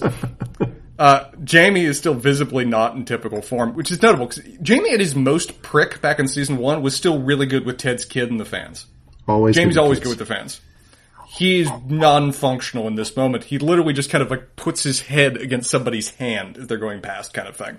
Can't even summon the energy for a high five right now. Keeley notes that immediately and says that she'll talk to him in emergency fashion. The team rallies around the very well dressed Kevin Ken and head out for the four hour drive north, which I googled because Bridget was continually curious on that subject. Something I really like going. about something I really like about the concept of I have not visited England, but uh, what mm. I like about going, you should. It's lovely. Yeah, I, I, want to. I like the concept that you can just rent a car and pretty much get everywhere on the island in like half a day. I really, I really like that. It, it, it would be a trip to get to like the far north of Scotland, but getting around England, it, you know, it, it's like driving around North Carolina, man. Yeah, but like when you say like it'd be a trip, like it'd be like what, eight hours, something like that, like seven hours. I mean, like it's, it's just not comparable to how the distances we have to drive to get places sure. in America. Well, and it's the often fun debate you have with friends from Europe to come to visit. Like, hey, you're visiting the U.S. What do you have planned to do? Oh, we're going to go to New York. We're going to go to the Grand Canyon. You're going to do what? Uh, And no, no, no, no. That that's like a two day drive unless you're like driving straight through the day. Like, oh, really? Like, yes, the U.S. is huge. Siberia, basically. uh, uh, at the Taste of Athens, the Wonder Kid is kicking butt as a waiter. Only limited please? by Derek taking pains to brag to every table that look at him you know, started out as a kit man, rose up to be an assistant coach, then a head coach of a Premier League team, and now he's back to being my head waiter. Well, you know, when you're jacked up on cocaine, it's very hard to be empathetic. He's straight doing a bump later in his office, right? Oh, it looks like a line, which it is just a lot more of it. Yeah, he, he he's he's clearly got a drug issue. Uh, Nate is not very comfortable with this, particularly that you know well, one thing I did like is that Nate, for the first time ever, openly admitted someone else that he did use the phrase Wonder Kid. Character growth. Look at that. He's been denying it for the entirety of two, uh, the season now. Yes, that's it. I said Wonder Kid, and the crowd erupts in the. Go, they in the go wild. Ex- except the two people in front of him who are just really concerned that he uh, the issue was drugs. It's like, was it drugs? I did drugs. I, am here for you. No. What happened was like no, no, no. I just I, I was with my girlfriend. Oh, again, not there. It's like, uh, uh, I'll be back with your drinks. And now there's even more convinced that it was drugs because now he's just hallucinating girlfriends. The only pre- people doing drugs in this this place is the boss. Uh, yeah, you're you're right. Actually, he had, he had, he had a straight tray for doing lines later. I thought he actually just, was just doing a bump, but no, he's he's hitting even more than that. Uh, at Manchester, Keeley is going to check on Jamie given Roy's concerns. Jamie tries to claim that he's doing great, best ever, but it takes one opened suitcase to just already start to shatter him. There's something so sad about a suitcase. It's like, it's like, it's like a drawer without a home. He says something like that, right? Mm-hmm. Uh, Keeley tries to just get him to focus. Jamie, look, look at me, look at me. You got a lot going on right now. It's a lot going on. This is your first time back home since you left. The crowd's gonna hate you, and the person who's gonna be booing you the loudest is your own dad. Jamie hadn't even really thought about that, but like, no, no, no, no, no, no. It's like, there's a lot of people that are going to be shit talking you online, particularly about your hair. That gets some passion out of him for a second. His hair, sacrosanct. It's like Roy and Roy and his hair. Just don't talk. Roy and his butt, button back hair. Can't talk about that. Can't do it. Uh, Keeley just no, no, no, no, no, no. Just, you know, just think about it. If you guys win tomorrow, you'll have accomplished everything. You'll be on the precipice of achieving everything you ever dreamed of achieving Jamie, who had not thought about all of that, now just goes into full on lockdown and just collapses as mm-hmm. Keeley realizes that she did not have a clear plan or tact for this conversation. At the wa- at the team's watch party, Keeley arrives a little bit late, mid uh, very near the end of the team's watching of You Got Mail. What a movie!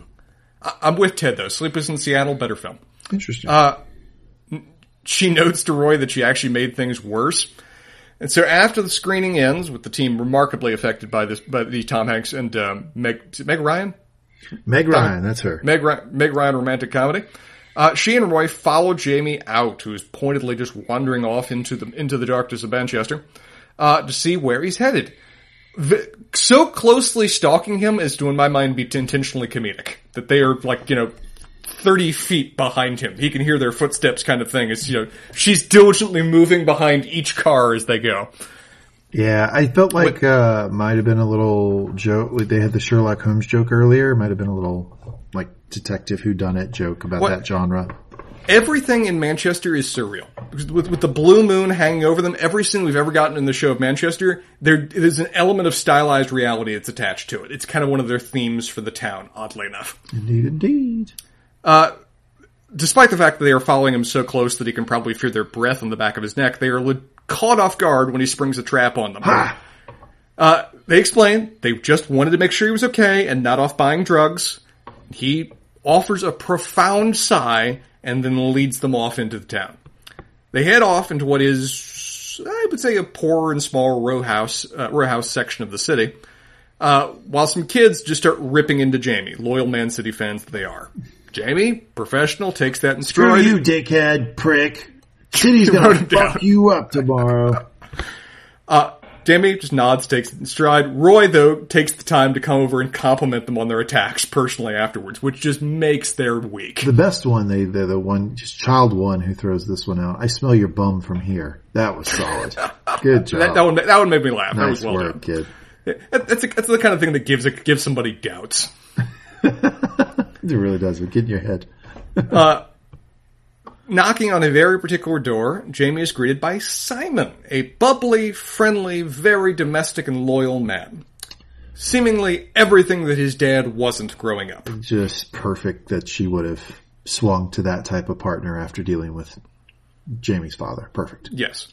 Uh, he yells for Georgie, uh, Jamie's mom, that they've got visitors and she charges down to practically leap into Jamie's arms over right. the moon that he is there. All right, I want to, I want to talk about this right here. Um, I knew as I watched this, I knew a couple things that would happen. One, I felt like I knew why this was the dynamic. But two, I knew that there would be people online who would be making fun of this and making like weird jokes about how over the top and how non-traditional this type of affectionate relationship is between Jamie and his mother. I will say this growing up in a household with an abusive father can tend, and, and a mother who's not, mm-hmm. if the father is abusive to the children and the, if to everyone in the ecosystem, right? A lot of times the kid, the, the kid, or in this case, Jamie and the mother would, would get close in a way that maybe son and mom isn't always close in other healthier households. And so like mm-hmm. this seems remarkably consistent to me that if they were both being abused and mistreated, that they would have found solace in each other. Yeah, I like you emphasize that because it, it, it, I think the episode's even trying to highlight that it is a different kind of relationship to the point that you, you see some people around them a little bit uncomfortable. Yeah, it makes Roy and Keeley, it makes Roy uncomfortable, not Keeley. Yes. Uh, but it fits with some, you know, common tropes that play out in those kind of relationships. There is certainly an element of skinship attached to it. He actually referred, she actually refers to her son as sexy, which is something my mom, my mom has never once used to refer to me. Thank God. Uh, but their relationship works in a way that, you know, people will judge, but has functioned for them and has clearly provided a certain measure of support. I think it's, uh, it was born out of necessity of two people who were being mistreated and abused, uh, years ago. Uh, in fact, uh, Georgie basically asks whether Simon will please distract Keeley and Roy just so she can hang out with her son. Uh, and they go off to check out Jamie's room. More on that in a minute. Uh, meanwhile, Nate is going over all of the genius ideas he has for the restaurant. Again, man, have you ever heard about the idea of doing nuts and drinks? Just game changing in terms of just restaurant drink sales. Um, Jade, though, is more focused on him just not being there like yesterday because she, from her perspective, she does find it weird that he's such a good waiter. Separate issue there. But it's more that she feels like he's not living up to what he she knows that he can accomplish. That he's dedicating also, all of his passion. Sorry, go ahead. You go ahead. He's dedicating all of his passion to a replacement rather than what he actually wants to be doing from her point of view. She also just knows that how much he loves soccer because he's sitting there yeah. Watching it. You know, he, like as much as he's trying to throw himself into this job, he still is taking abnormally long breaks to sit and watch the TV because he likes soccer so much. So it's, it's clear that he has a passion and yet is still by far and away the best waiter in the restaurant, according to uh, Derek later. Well, as much as I like Jade, and I do like Jade, she is a fair one of the top of my top favorite character list. Uh, she doesn't seem to really give that much of a fuck about her job. uh, again, her her do you, did you know what her comment was to Isaac, Colin, and Will when they come when they arrive thirty minutes early before the restaurant opens? Yeah, well, can you uh, wait? Not here. Yeah, she's like she she the the most polite she can be was oddly enough with Rupert. Otherwise, she is existing in a constant state of being semi prickly with people with people that are in front of her. I enjoy that Simon uses a Paul Hollywood recipe. Shout out Great British Bake Off. Mm, well, well done. I, I would not have known that, but you know, kudos, kudos to both the show and you for knowing that. Uh, he says it. He says, "Oh well, it's a, a Paul Hollywood recipe." I, I, had no idea who that was. Oh, he's a he's one of the uh, co-hosts on the Great British Bake Off. I need to watch that show at some point. Every one of my friends says it's the best thing since sliced You'll probably find it inconsistent and a little too long. Uh, again, multi-season arcs. I'm sure I will like the first season. Uh, Nate, you know, Nate is noting though that in response to this, things did not end well at Richmond, and it was all my fault. Again, important concession. Look at this; he's growing. Um, but that, you know, he acknowledges her point, and after the season, he will look for other coaching jobs, just not with Richmond. She does not seem assuaged by that particular commentary or concession on his part. She has an idea. Yep. More on that, more than a bit. Uh, Jamie, pivoting the conversation from the subject of his hair and fan commentary on it to the subject of his dad, asks whether his mom has heard from him recently.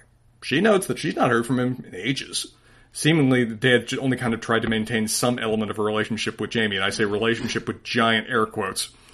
Uh, Jamie notes that, you know, I thought I was finally rid of him, but I always did what I did because fuck him, you know? And now that I don't give a shit about him, it's like, and then he makes a comparison to his mom about impotency in his soul on the subject of this. Again, they've got an interesting relationship, but it, it has a certain degree of resonance to it that so much of what was motivating him, so much of what was driving him was his resentment towards his father. And now that he's basically just written his father out of his life, it, there's just a void where that once was, and he doesn't know what's really motivating him. The expression that you have impotency in your soul, while being sort of strange and Jamie-esque, does work. Yeah, I thought he was depressed. Like that yeah. sounds like depression to me. Like somebody who gets up in the morning and just can't like get up. I mean, uh, yes. pardon the pun. Can't, can't, get up, as it were. Can't get, get get up for the day. Can't find mm-hmm. excitement, joy, in everyday activities. Uh, that sounds like depression to me.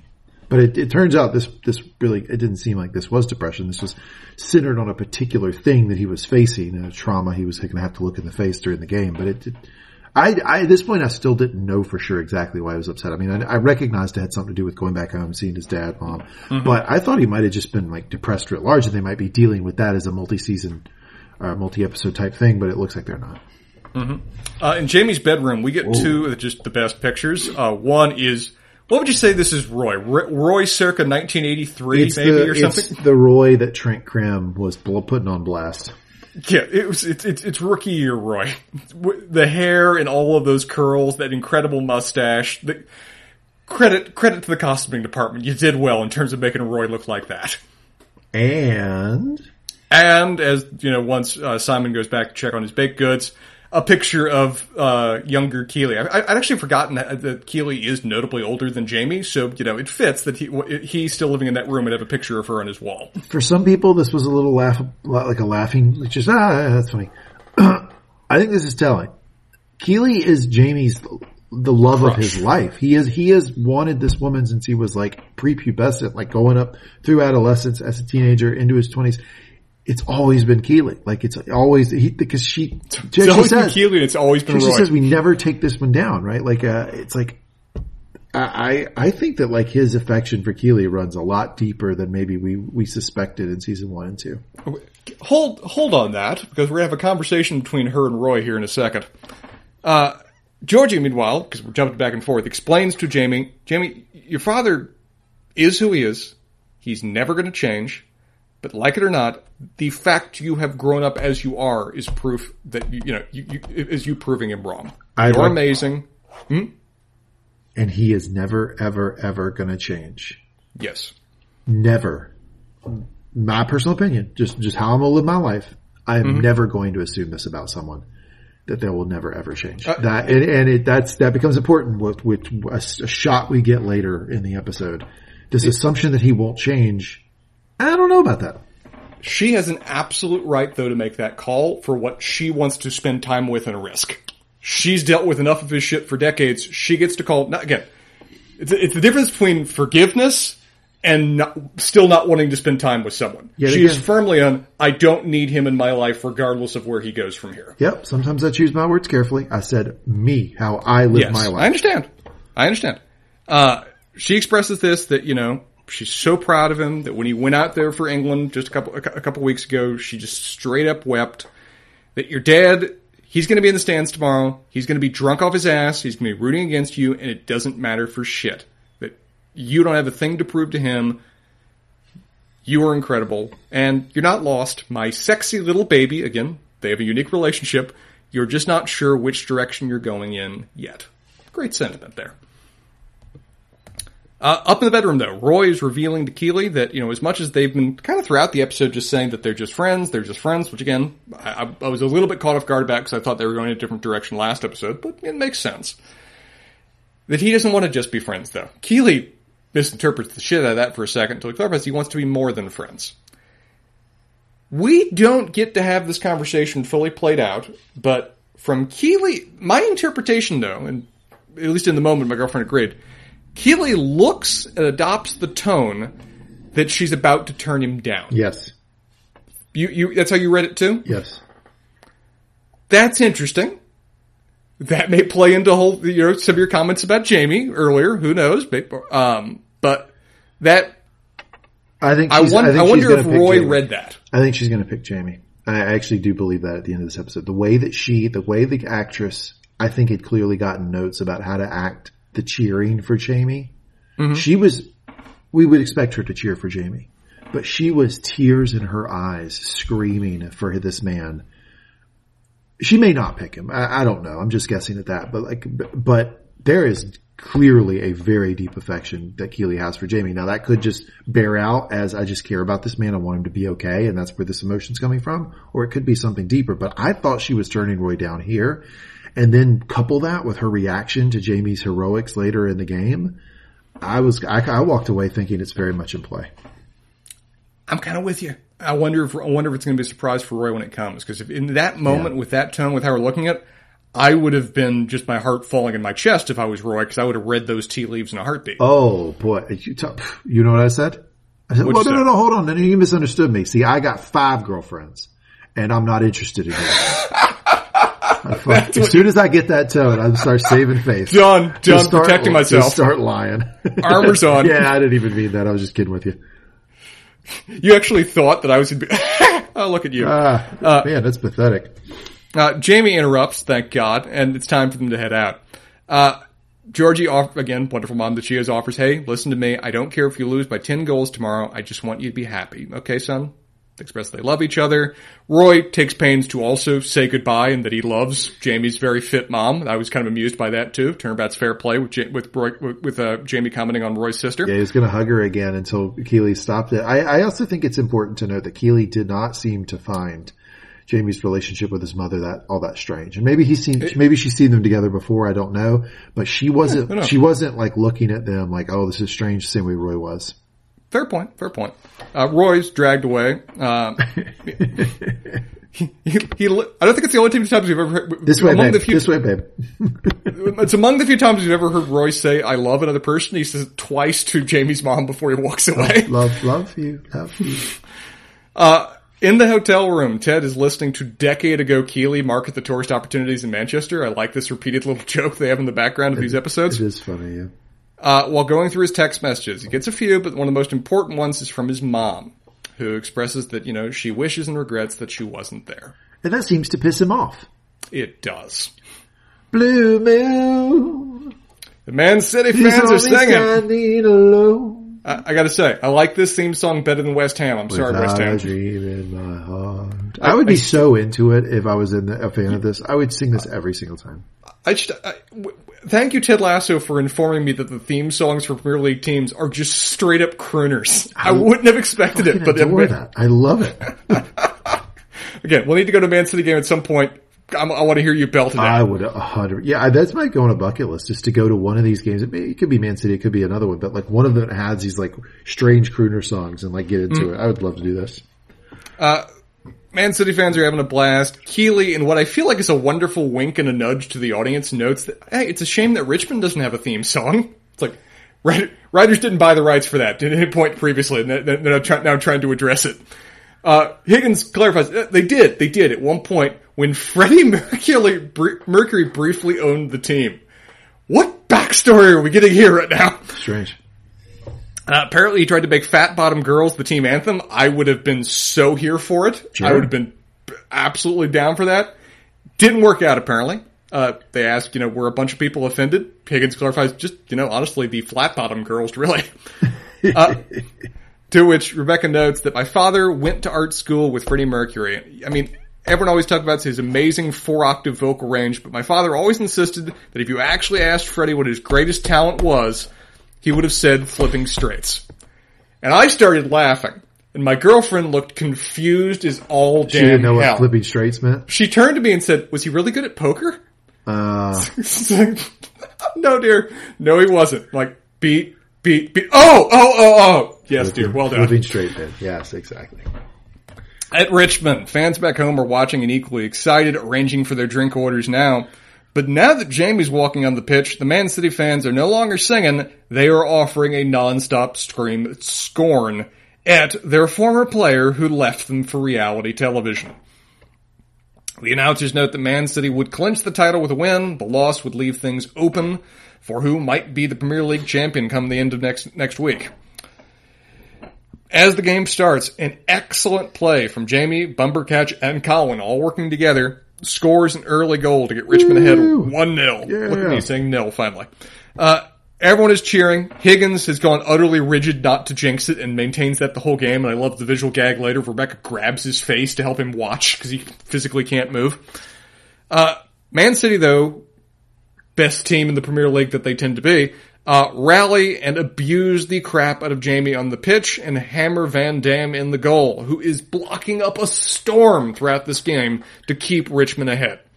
Yeah, I, have watched enough football to know that when you get like a one, when you're, you have like a one goal lead and mm-hmm. you're just trying to run the clock out and it's just, it, it can be, it's just so, tense. Oh my God. It's just nerve wracking. Every single shot you're living and dying on. Your team is, is back in the defensive position. It seems like the ball stays past mid, mid, uh, midfield the entire time. It's just fucking nerve wracking. Uh, nearing the 80 minute mark, Richmond is still up, helped uh, by what we see in the moment is just an utterly brilliant save by Jamie, just diving into the goal and kicking the ball out over his head. It's an impressive achievement, but he appears to either, I, I, wasn't sure whether he twisted his ankle or landed it wrong or hyperextended his groin in some fashion associated with this. Looks like he turned his ankle, yeah. Um, he is hurt. He struggles at first to stand, rises, and then collapses a few feet later, and everyone realizes this is a serious deal. They haul him out practically on a stretcher, on a stretcher, I believe, and a replacement is called up. But in what of, in my mind is a stupidly risky move by Ted, he elects to play a man down for the next seven minutes where they're already just struggling to keep shots away to give Jamie a chance to decide whether he wants to return or not. I think this is a misstep. I think this is just more Ted willing to risk it all for the sake of, you know, you know, Jamie's personal development, which is not an out of character thing from Ted necessarily, but I feel like it, would have been smarter to put another player in and just run down the clock. But ultimately works out okay for them. Uh, a wait and see approach with the damn game on the line. Van Dam's brilliant play, though, keeps them going despite every chance by Man City and every shot by Man City getting so close to going in. Uh, Nate, who is watching, is is watching this whole game excitedly, like you said, very much engrossed, very much yelling out strategies to the players. But he, in this moment, is called into Derek's office, who clearly, sadly, decides to let Nate go, saying that it's nothing Nate's done. He's the top after man. he hides his cocaine. After he hides his cocaine, puts away the tray. Uh, says that you're on time, you don't steal, you're sober, you're my little unicorn. You're like, it breaks my heart utterly. But if I don't fire you like Jade told me to do. She says she's going to report me, and I can't tell you what she's going to report me for because then you know. But my hands are tied. You got to go. How do you feel about this? If like your partner does something that they think is necessary for you, but it's against your explicit wishes, and you know it's arranging events behind your back like this. Does that rub you wrong, or you just you know value that they've got your best your your best interests at heart? Well, I'm fairly clear where you stand on it. The way you phrased that question. Uh, I mean, I think that Nate working here was always a stopgap and I think that she's just she sped things along a little bit. I wouldn't be offended by that. I, I think I don't think this isn't this isn't like something that Nate has always wanted to do, or something that is consistent with anything else she'd known about him. He's basically there just to spend time with Jade, and so for her to to say, "Look, you can't." You, there's only there's only so much of this, which is probably a representation of your self pity that we're going to mm-hmm. allow here before you move on, I, I, I think it's fine. But it, please it, tell me why it sucks. No, no, it, it, would piss me off in the moment because as you, as you emphasized, I hate when people try to make me do things, uh, which that is clearly what Jade is trying to do here. Uh, when, particularly when I've said I don't want to do that thing, I'd calm down about it later and understand where her heart was at. Yeah, I mean, I, I just don't think. I mean, he, he's there just to spend time with Jade, and I think that her the man's rec- got genius restaurant plans, sir. You need to acknowledge this. Her recognizing that that this is a bad. I mean, I don't know some some level of like when you decide to start sharing a life with somebody. I mean, they're going to take an interest in what you're doing, and if they think you're fucking up, they, they you know they may they may do some stuff. I don't know. I don't think this is that that nuts. I mean, if if he had been telling her man, you know, if I if I wasn't a soccer coach, I really would love to work there. If he'd been saying this for like two years or something, and, and it, then she intervened, it'd be a lot different than just like, all right, this is where I just landed in my self pity. Eh, who cares? Okay. Uh, everyone is pressuring Ted to make a damn decision on the subject, while Van Damme still keeps them in the game. Let's go. So, so Ted sits down with Jamie and has like a minute and a half leisurely conversation. How much did you like about the fact we got a? I mean, we got a lot of soccer in this episode. I, I like that we got a lot of soccer. I was just a little bit put off that they're that they're having a minute and a half conversation while the game is occurring right here. Uh, but it's an effective character beat, if nothing else, even if it's a little bit unrealistic for the soccer. But I think we get more soccer in this game than we've ever gotten in Ted Lasso. You probably don't like do you like a lot of like sports media, like sports movies, sports shows? I actually, I actually really like sports because movies. this is pretty. This is a pretty common trope where the coach is so interested in an. They usually call time.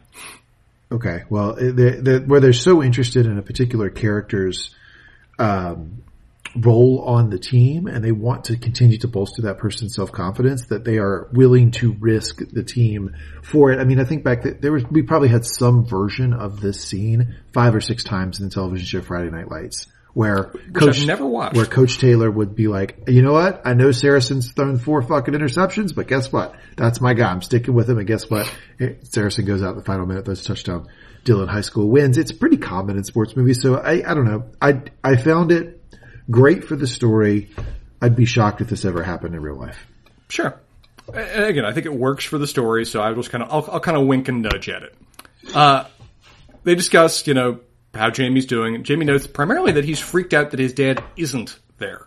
That he keeps looking over his shoulder and expecting that his dad's going to be in the stands behind him, and the fact that he's not, that's what's really disturbing him. Ted notes that, you know, similar to Freddy Krueger, because, you know, he's just going to pop up any second and stick a knife in your back. Um, but then focuses on the fact that, you know, you know, Freddy Krueger had a rough childhood. You know, people that are hurt people, they hurt people. Jamie reveals a little bit though that, you know, he hasn't seen his dad since Wembley. And Wembley was when his dad, you know, straight up, his dad had that straight up physical altercation, right? Yep. Back in season two? Yep. Uh, haven't even talked since then. That's exactly what there was. It was when he barges into the locker room and it's a yes. whole thing. Yeah. Um, he notes that, you know, what would you say to your dad if he just came in right now? And Jamie makes a very, you know, kind of interesting kind of statement of where he'd say, fuck you, and then I'd say thank you. Ted Ham- focuses on the Jamie. You know, if hating your dad isn't what motivating you like it what it used to, maybe you need something different. Maybe you should just forgive him. Jamie responds like I would. I would immediately to that kind of statement. He's like, no, no, I'm not giving him that. But Ted hammers through that. It's like, no, it's not you giving him anything. When you forgive somebody, that's about giving something to yourself. Jamie, that resonates with Jamie a little bit. He stands up, he gets ready.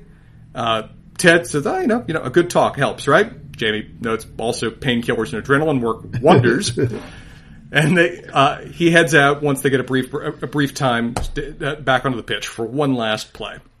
Jamie charges in, mocking the crowd in proper prick fashion. Look at Jamie return. He's kind of back here. It, it, we're, we're, at the very end. Yeah, we're, he is he is back. He's uh, Van Dam is still blocking goals, getting them in position. Really, if you want to credit a single player with winning this game, it's Van Dam. Van Dam get, gets them 100 percent of the way across the line. Jamie, yeah. This is Jamie's opportunity to have a memory for himself more than winning the game. They would have won the game without Jamie here at this point, but it gets him Probably. a moment. Uh, he charges down. He basically does a single solo charge down down the pitch mostly off camera for this moment, which I kind of wish we'd actually gotten the kick because we know the actor can, you know, play and kick. But from what we hear, he scores a spectacular solo goal. Everyone goes nuts. And immediately, like you said, I guess Friday Night Light style, which I need to watch at some point, now that he's accomplished that in-person moment, Ted then immediately subs him out for the last minute or two of the game. Well, I think he also pulled him out because Ted, uh, and this happens a lot with sports coaches, they start to read the room and they go, the crowd's with this guy now. I need to pull him this out. This is a good he moment. Can, he, can, he, can, get a moment where the crowd can show their appreciation for him.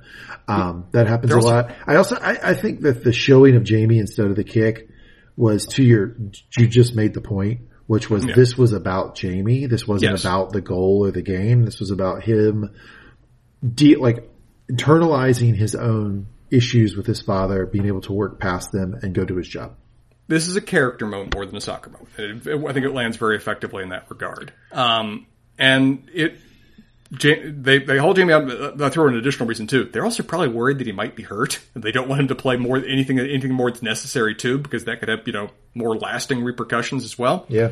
Um, so after he, he scores, we see some people in the or I don't know, yes. not after he scores when they pull him out. When they pull him out, the the fan base start to cheer him. Fan they base start to salute him the Man City fans have gone over to his camp. He gets a wonderful moment. Everyone is affected. We cut to his mom, who's been freaking out the entire game watching him. She's straight up crying. And we also cut to what is either a hospital or a rehab center. It's a rehab center because they um, they show the when they show the television, there's a, a framed like uh, message, like, like words on a page and this is very common at rehabilitation centers where they put they'll frame like specific sayings and words. And this one is progress, not perfection. And progress, not perfection is a a catchphrase, a mantra in twelve step programs.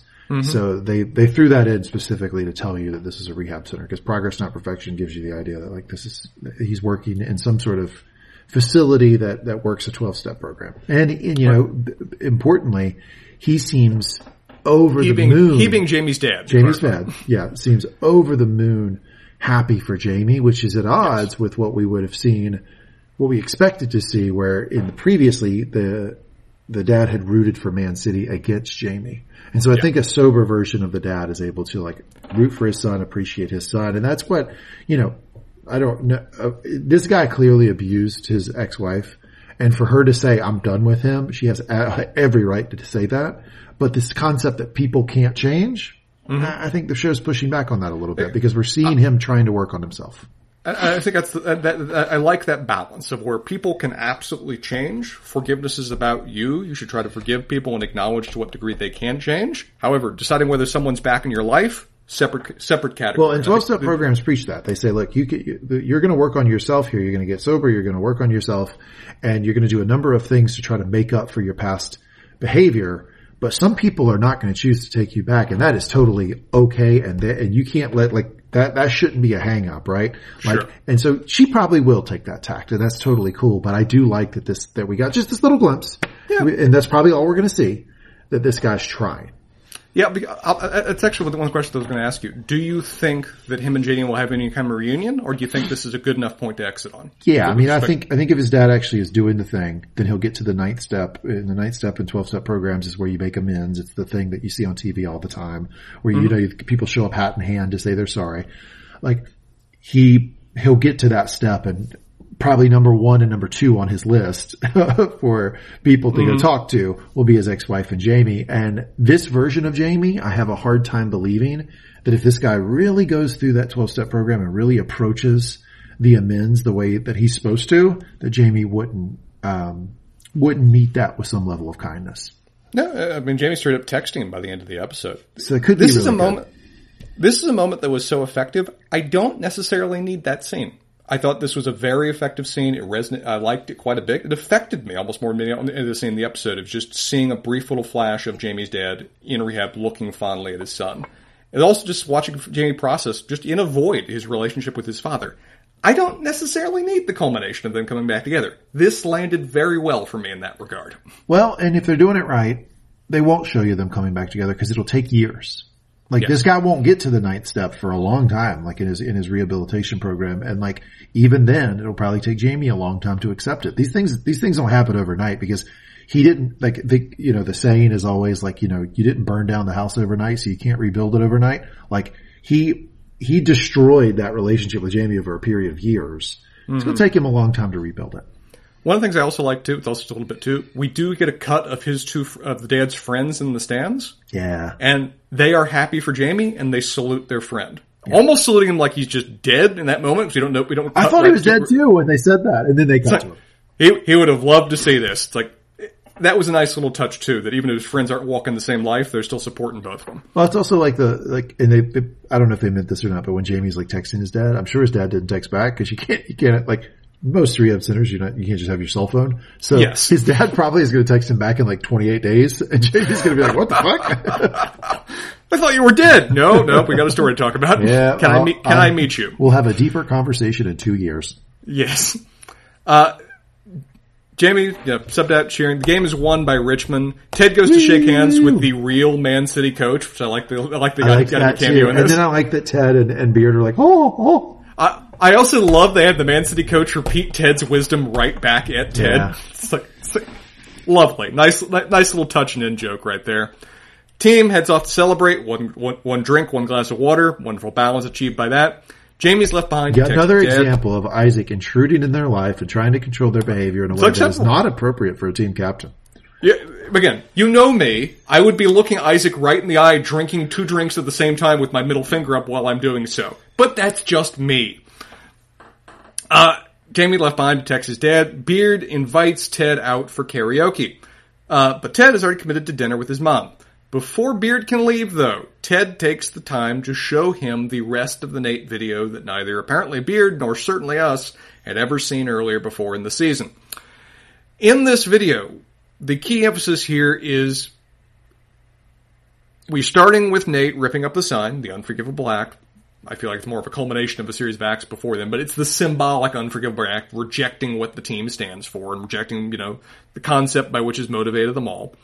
But immediately upon doing such, he has to hide. Because the team comes back, they just won the game, he's hiding under Ted's desk. Team leaves. Then the cleaning crew comes in. He can't even show them his vulnerabilities. He has to hide under the desk for them. Then the cleaning crew leave and they have to lock things up. And so he's locked in the office and can't leave then. So he has to dive out the window. It's meant to be pathetic. It's meant to just show a person that is more broken and weak than they are a villain to be reviled. Which and I gotta give Beard credit. Beard gets two things real quick. He when he sees the the end of the video, he gets exactly what you're talking about. He gets no, this isn't some big bad villain. This is a broken man who needs yes. who needs help. He gets that right away, and he also gets, which you're about to get to in the recap, that Ted is pulling out a card. He's got a card in his hand that he's not played in a long time, and he's playing it right now. Very much so, yes. And we will get to Les Mis comparisons here in a minute. Uh, Beard just simply yells fuck, feeling compelled to do something. Maybe we'll find out in a second what that is. Uh, Keeley and Roy go to keep Jamie company. Yeah. He's icing, icing, his foot. One of my favorite. All of them are back in their groove. The I just loved they're, it. They're, they're, best friends. They're all back together. I like the joy. Again, Absolutely. It's, a, it's an utter joy between some good friends hanging out. We'll see if that holds after next episode with certain relationship issues. I hope it does. Because Keeley's going to probably pick Elaine next episode, and it'll, be interesting to see if Roy and, and Jamie can stay friends through that. I, I just, I really, really hope they can. Although that, that's it's hard. It's hard when one person's chosen, and even if it's Roy, right? Uh, mm-hmm. it'll be interesting to see what Jamie does with that. It's a, it's a difficult thing to do, but I hope they can stay friends. Uh, Nate and Jade are discussing Derek firing him, which Nate is not me. He took it much. He took it much better. There's no, there's none of the initial peeved, ruffled feathers associated with it. He's just sharing a joke with his girlfriend that he knows what she did. I don't know. I personally, we we are. It, it, this this podcast is making it perfectly clear we're very different people. I would have mm-hmm. been I'd have been touched by this that she that she cared, that she took the time, that she did this thing. Um, I don't know. I would have I would have really been touched by it. I would have been touched if she had that conversation with me and we worked out it together rather than her making the decision on my on my own behalf for me. But I would have gotten it. It's just the initial ruffling of feathers that would have had to work through. Uh, as you said, we get that he has taken this. he needs to go back to Richmond. Pointedly, he needs to go back to Richmond to make things right. Not yes. for his career, not for his own advancement, not for doing what back. he wants to do with his life. He wants to fix that that which he that, that which he made wrong. Starting with a 60 page apology letter to Ted. I was mocking you earlier with respect to this. My joke about this is that the fact that it's 60 pages is meant to be like, you know, 40 days and 40 nights in the Bible. It's yes. meant to just be long. We're not, he's not actually going to read this. Ted's not actually going to read it. It's going to be a very much a symbolic, you know. Well, it looks uh, like, it looks like Jade's cutting it down. Did you see that? She picked up a pen. No, like she was going to no, do some, she was no. going to do some editing for him. We're, we're going to get a very Jerry Maguire kind of moment. And I think that we, since we've even gotten Jerry Maguire references earlier in the season of where, you know, he goes in to start re- reading this 60 page letter and Ted just says, you know, you had me at hello. You don't even need to read it. My, my expectation for that's going to play out. Um, but the, the, fact that he's taken the pains to, taken the effort to put his words to a page, we'll talk on Sports Center top 10, some of the problems I've had with this plot line, but I like that this is at least happening. I would have ha- liked it to happen earlier, but it, we're getting the, we're getting the points that I needed for all the characters. You know, and I also think we got to be realistic about what Nate did. I mean, Nate tore up a sign, he quit a job, and he took another job and he did leak Ted's medical information to the, he, the press. He also he also abused Will and was mean was, was, was, rude and a dick to a lot of the players and the coaching staff too. There was a general downward trend in temperament too associated with that. He would okay, yeah, he was a bit of a dick for a while. Like I, I don't think this is you need to be lashed to a cross for um, saying you're sorry, you. saying you're sorry, meaning it, and coming back to do meaningful work on behalf of the team. To me, that seems like a reasonable mea culpa. It, and I'm with you. We're, we're in a process. I'm, I'm, gonna I'm gonna go through my, my thought process with this because Rebecca did a lot more shit in season one, but I was much more willing to embrace the forgiveness scene associated with that than I've been struggling with this, and I'll be curious to discuss that with hmm, you about wonder why. what's going on with respect to that. Mm-hmm. It's not what you think. We'll get there. Nate's a lovely looking man. I wouldn't. It's no, it's no distinction He's in that regard. better looking through the seasons, I would say. The gray's working well for him it now. I gotta say. Well. Yeah, some guys, man, the gray, the touch of gray really works for him. I, am not one of those, yeah, but we'll neither. see when it plays out in a few years. Uh, Ted, though, um, well, they're discussing that, discussing the 60 page apology. I'm agreeing that Nate, Jade's ready to go straight editor right now and remove the entire 23 page conclusion in iambic pentameter. We'll get to that. Um, but there's a knock at the door. Beard is here. Beard is here looking a bit like it, the Terminator in the moment. I I thought I thought it was a reference to Freddy Krueger from earlier. Yes, I thought that's what they were doing there. Yeah, he does look like every bit the horror villain. Uh, Nate reasonably believes that he's about to be murdered, but still goes out to greet his death willingly. And Beard goes into his story. Sir, would you mind taking us through his story? It's incredibly meaningful, it's incredibly powerful, and it, I'll be curious to hear your spin on it. I'd love to, yeah. So Beard gives his origination story with Ted. He explains how him and Ted became friends. So they were both on the same college football team. I believe Ted was the kicker. He was the punter. They were both backups. So backup punter, backup kicker. It's, it's pretty uncommon for a kicker or punter to actually get hurt in college. So the backups normally stay backups. They normally don't play, right? And so that's what he explains. He says we had a lot of time together. We didn't play a lot. We had a lot of time together. After graduation, Beard fell in with the wrong crowd, the wrong behavior, and he went to prison for a good long amount of time. He describes that later as saying he stole a loaf of meth, which is a really funny way to describe that meth. L- lame is comparison loaf of bread. loaf of meth, very funny. Uh, but also, if you ever uh, Google meth, and it actually it, it kinda, does not come in loaves. No, but it, there's a visual there that's kind of funny. Uh, anyway, uh, and he gets out, and when he got out, his family wanted nothing to do with him, which I that that hits my heart hard because I big forgiveness guy, but his family wanted nothing to do with him. He didn't have anywhere to go. Ted took him in, gave him a couch, fed him, you know, took care of him for a little while. And how did Roy? How did uh, Ted friend. respond? Ted responded by stealing his car, and this is something Be- this Beard res- responded. Beard, yeah, Beard responded this way, it, it, and this this type of recidivism is like pretty common, where you know people get out and because they get out of prison and they don't have anything, and they're they're, you wiped their pride, right? They don't have a job. They don't have money to their name. They don't have a car. They don't have this, that, the other. They start stealing things to try to get ahead. And it's this terrible cycle. He looks like he was in that cycle, but Ted raced out, um, of the house, met the police who had caught him in the stolen car to, to explain to the police that he had actually given Beard the car, helping Very Beard not get in trouble for this and making sure that Beard did not go back to prison. So this is their their story, their origination story. And I think what Ted was doing earlier when he was like, you know, man, I don't know about you, coach, but I hope that either all of us or none of us are judged by the actions of our weakest moment, but rather by the strength we show when and if we're ever given a second chance. And when he gets that word second, that phrase second chance, Beard's head cocks up to the sky and he kind of grimaces because he knows Ted's playing that ace that he's got in his hand and he's saying, Hey, look, I did that. Look, remember what I did for you. we're going to give that same grace and we're going to give that same willingness to forgive to Nate. And that's exactly what he does. And he says, in that same vein, I forgive you. I mm-hmm. forgive you and I offer you a job. The life part. the life part is up to you.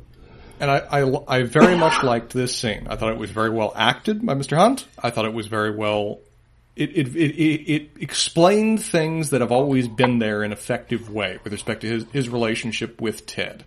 And I like the point where it's coming from, but forgiveness is a profound and meaningful thing. About giving second chances is a profound and meaningful thing. And to what degree your own background can inform that and drive that, all the more meaningful for all involved. The scene lands for me well. Yeah, I don't know. Um, I think people who have who've had massive fuck ups in their life and have been forgiven. Sometimes those people are much more apt to forgive people later. And I, I like that Beard has fallen into that vein. Little nudging from Ted. He got nudged you, from Ted a little bit, but I like that he's doing it. And it's one thing I want to ask about. Do you think Ted is straight up playing a card, or do you think this is just a slight nudge? Like, hey, don't these don't these stories resonate a little bit? Or you think he's actually saying, dude, you need to do this right now? I mean, he's saying, dude, you need to do this like in the same way that like when we're covering succession and they're talking about some sort of like very overtly political thing, you're like, yeah, I don't know. It could be possibly maybe so. Like that's, that's Ted, that's, that's Ted's personality, right? He's not ever going to actually say, Beard, Indirect. I, Beard, I did this and therefore you must. That's not Ted's personality. He's ever going to do that. To the extent that Ted is going to ever play that card, he's played it here. And I think that Beard knows him well enough to know that when Ted makes makes that point, he knows exactly what Ted means, what he's harkening back to, and what he hopes Beard will do. And Beard, willing to do it, shout to Beard. Uh, I loved everything about the scene. There was multiple, multiple cry moments in my household. Mm-hmm. Uh, definitely Jamie being pulled from the, from the game into Man City crowd cheering him was mm-hmm. a huge one. But this was probably even bigger. This this this monologue from Beard. Uh, that was it was really touching to to me anyway. And, what, it was. Now, one thing I did want to emphasize that I agree with you that Ted is being indirectly direct in a way that Ted does. Yeah, he's not. He's not saying the thing. Now let's watch Ted say the thing because this is now, he, one yeah, would almost say out of character Ted, but it works in character just because of out of how out of out of character it is. Yeah, he does actually do it with his mom. Uh, they return home. His mom's baking dinner. She is excited to see him. They go through some polite pleasantries, whatever else, for a second. Ted cuts to the heart of mom. Why the hell are you here? She just, you know, hems and haws around it. Just, you know, I just, you know, I wanted to spend my last night in London with my son. Make sure everything's all right. She's been hitting that one like four times as indirectly as she can on that sure subject. Everything is just all right. Uh, Ted, you know, thanks her for cooking dinner. You know, appreciate that she's here, and also Meatloaf fuck you for not wanting to talk. Meatloaf yeah. and lasagna, by the way. A combination that doesn't really work for me, I must say, but you know, they could be good on their own. Either or. Uh, he, but then, you know, something we'd never have heard out of Ted before, he says, and fuck you for not wanting to talk. Whoa! She's caught off guard. He dub- he does this kind of thing again. And thank you for flying all the way out here to come see me, and fuck you for not telling me that you were coming. Whoa. Thank you for all the small, silly little things you did for me as a kid, you know? Like hiding notes in my lunchbox and uh, putting googly eyes in the fruit at the supermarket just make me laugh. And fuck you for not working on yourself or seeking help after we lost dad. And for not talking to me about it and just glossing over the entire thing and acting like everything was alright. This is Ted also attacking an aspect of himself here, and to a degree, putting his, putting a certain, maybe even a certain element of blame on his mom for the fact that he is this way in terms of how he processes, you know, pain or difficulty or anything else internally that's going on. He's laying into her pretty hard on this subject, though. She, she says, "I'm sorry." She, yeah, all she could say is that I'm sorry. She clearly caught off guard by this. She didn't know what to do, so she pretended that everything was okay. I feel like that's a really powerful admission from her. I didn't yes. know what to do, Ted. My husband had died. I was left with this young boy. I didn't know what to do. So the only thing I knew to do was to pretend I was okay, which is absolutely a relatable, understandable position from her. I'm glad she, I'm glad she revealed that to him. No, it's powerful though, because I almost feel like this, this is very belated, but this is one of the first times that Ted's seeing his mom as something other than just a mom. That this is also just a person here yeah, that was confronted she, with impossible thing and did the best she could. She lost, yeah, it wasn't just mom mom who is dealing with some trauma that happened to me, her son. It's a lady who lost her husband. Yes. Uh, Ted just accepts her apology, says, you know, fuck you, but then also says, fuck you for making me think I had to pretend to, which is, Ted has been spending two, se- two, two and a half ish seasons coming to terms with that one right now. Yeah. She then, though, lays on a haymaker of where, you know, I appreciate you sharing with me. I wish that you hadn't carried around for so long. But Ted, I do have something to say to you. Hmm? Your son misses you. And if there's anything else that she could have said in this moment that would break Ted, I don't think there's one that could have been more effective. Because Ted shoulders that one like a boulder coming down a cliff. He acknowledges that, you know, I get it. I miss him too. But like you said earlier, he's scared sometimes to get close to that little boy. Oh, honey, you, why? You you you explain that one for us. You you said it, you said it very well earlier. Yeah, he said. I think Ted is saying he's scared to get close to his son to get his you know that him being in England doing this, we've always thought was a reaction to Michelle leaving him. It was yep. Michelle leaves him and he needs to get far away from her, far away from that entire thing. So he runs away to England to basically start a new existence, right?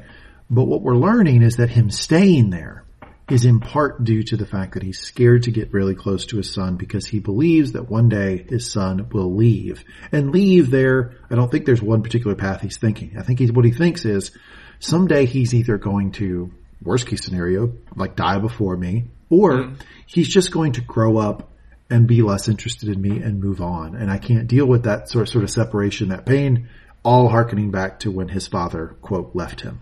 Um, so yeah, it's, it's really, it's, man, I love that they went that route, that, that he actually admitted this instead of just saying, I know that, I know that, I'm coming home. He yeah. says, I know that, I know that, but I, I, you know, there's part of me that's, that's, it's difficult to get very close to him because I'm worried about abandonment. Yeah, I, I, like this one. I saw some people online trying to say this was a bit of a swerve that we, this, this, hadn't been set up earlier. I kind of actually disagree though. I think this has been, this has been lingering and lurking for a very long time in terms of Ted's psychology and his perspective on his son. Particularly this season. They've been emphasizing the point of, yeah, I want to be with my son. Why aren't I going home? And this is Ted voicing that hey, maybe it isn't just issues with Michelle that's also involving why I'm over here and why there's a certain degree of, you know, distance occurring here that's not just physical between me and my son.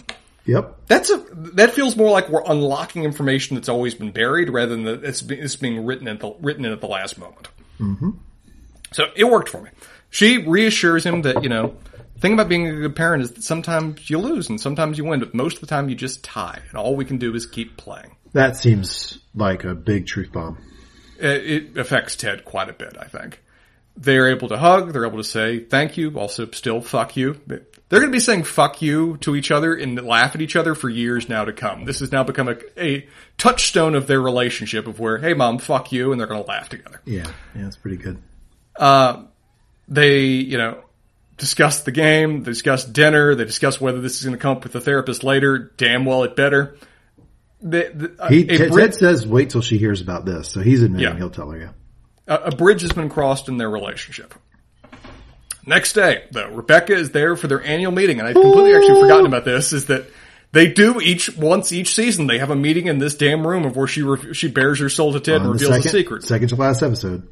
For, first episode was uh, first season was revealing to Ted that she uh, Ted I've been an almighty bitch or something, and she reveals that she's been the ultimate villain behind the scenes of the entire show. Yeah, she actually She's, hired him to try to sabotage Richmond.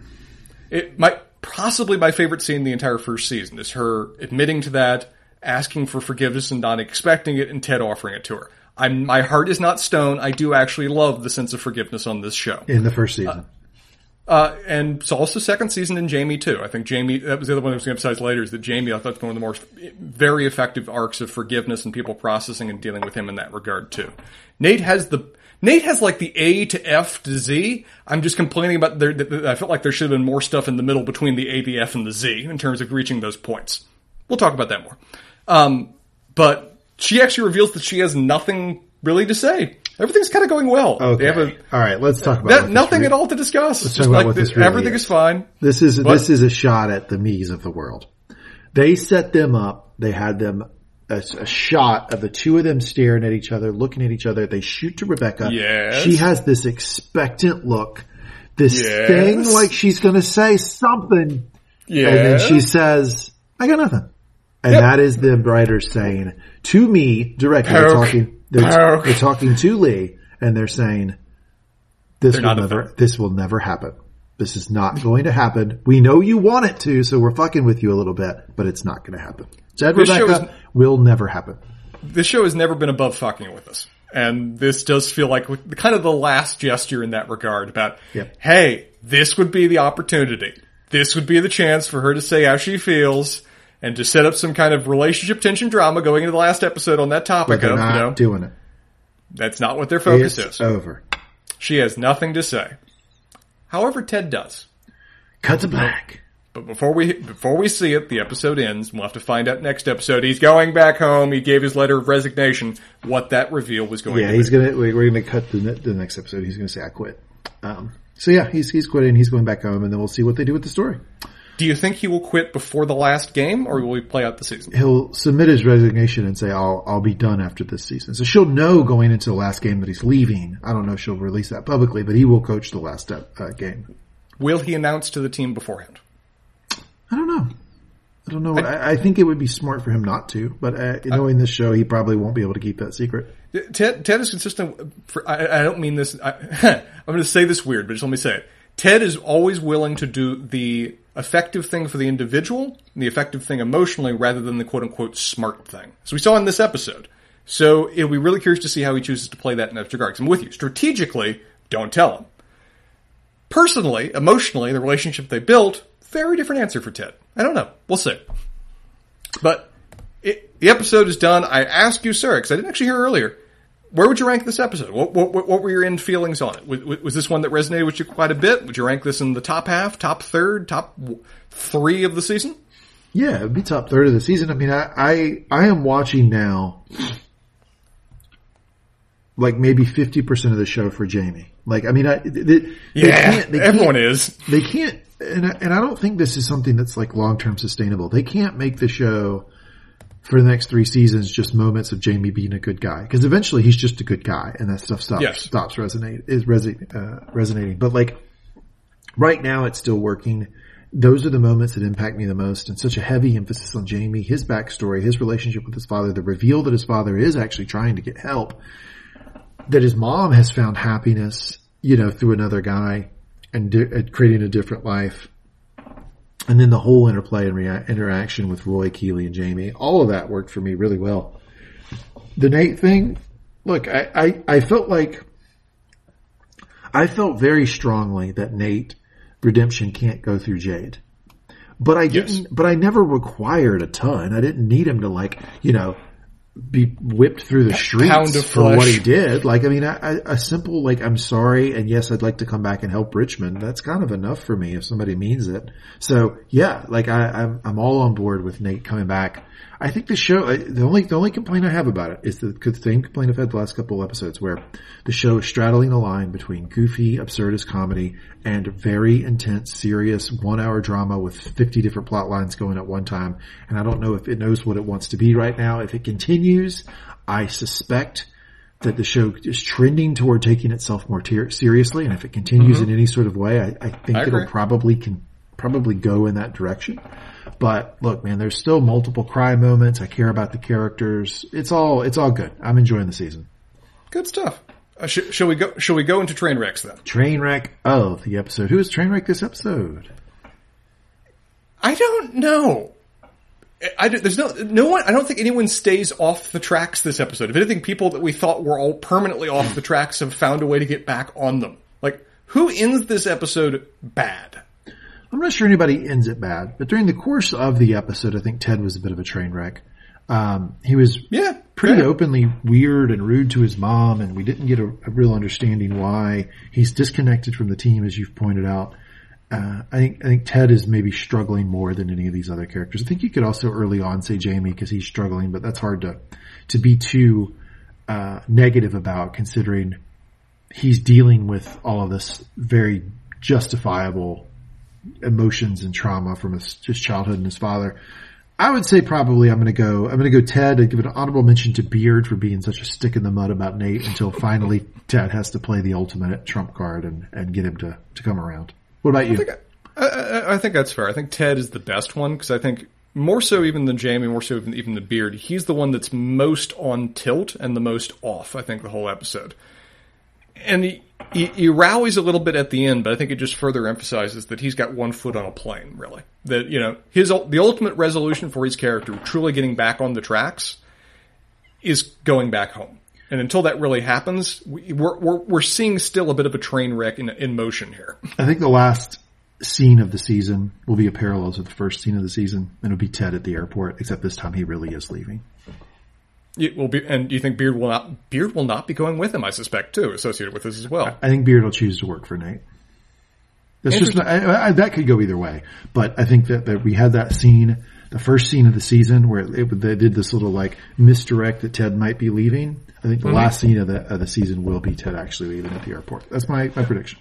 And you're and you're betting Nate rather than Roy as head coach. Nate will be the head coach. Yes. I'm not sure on that point, but I'll be curious to see on that. Because I, um, I, don't think I don't think the players were inviting him back, obviously, as head coach, because they have no knowledge that Ted's looking to leave.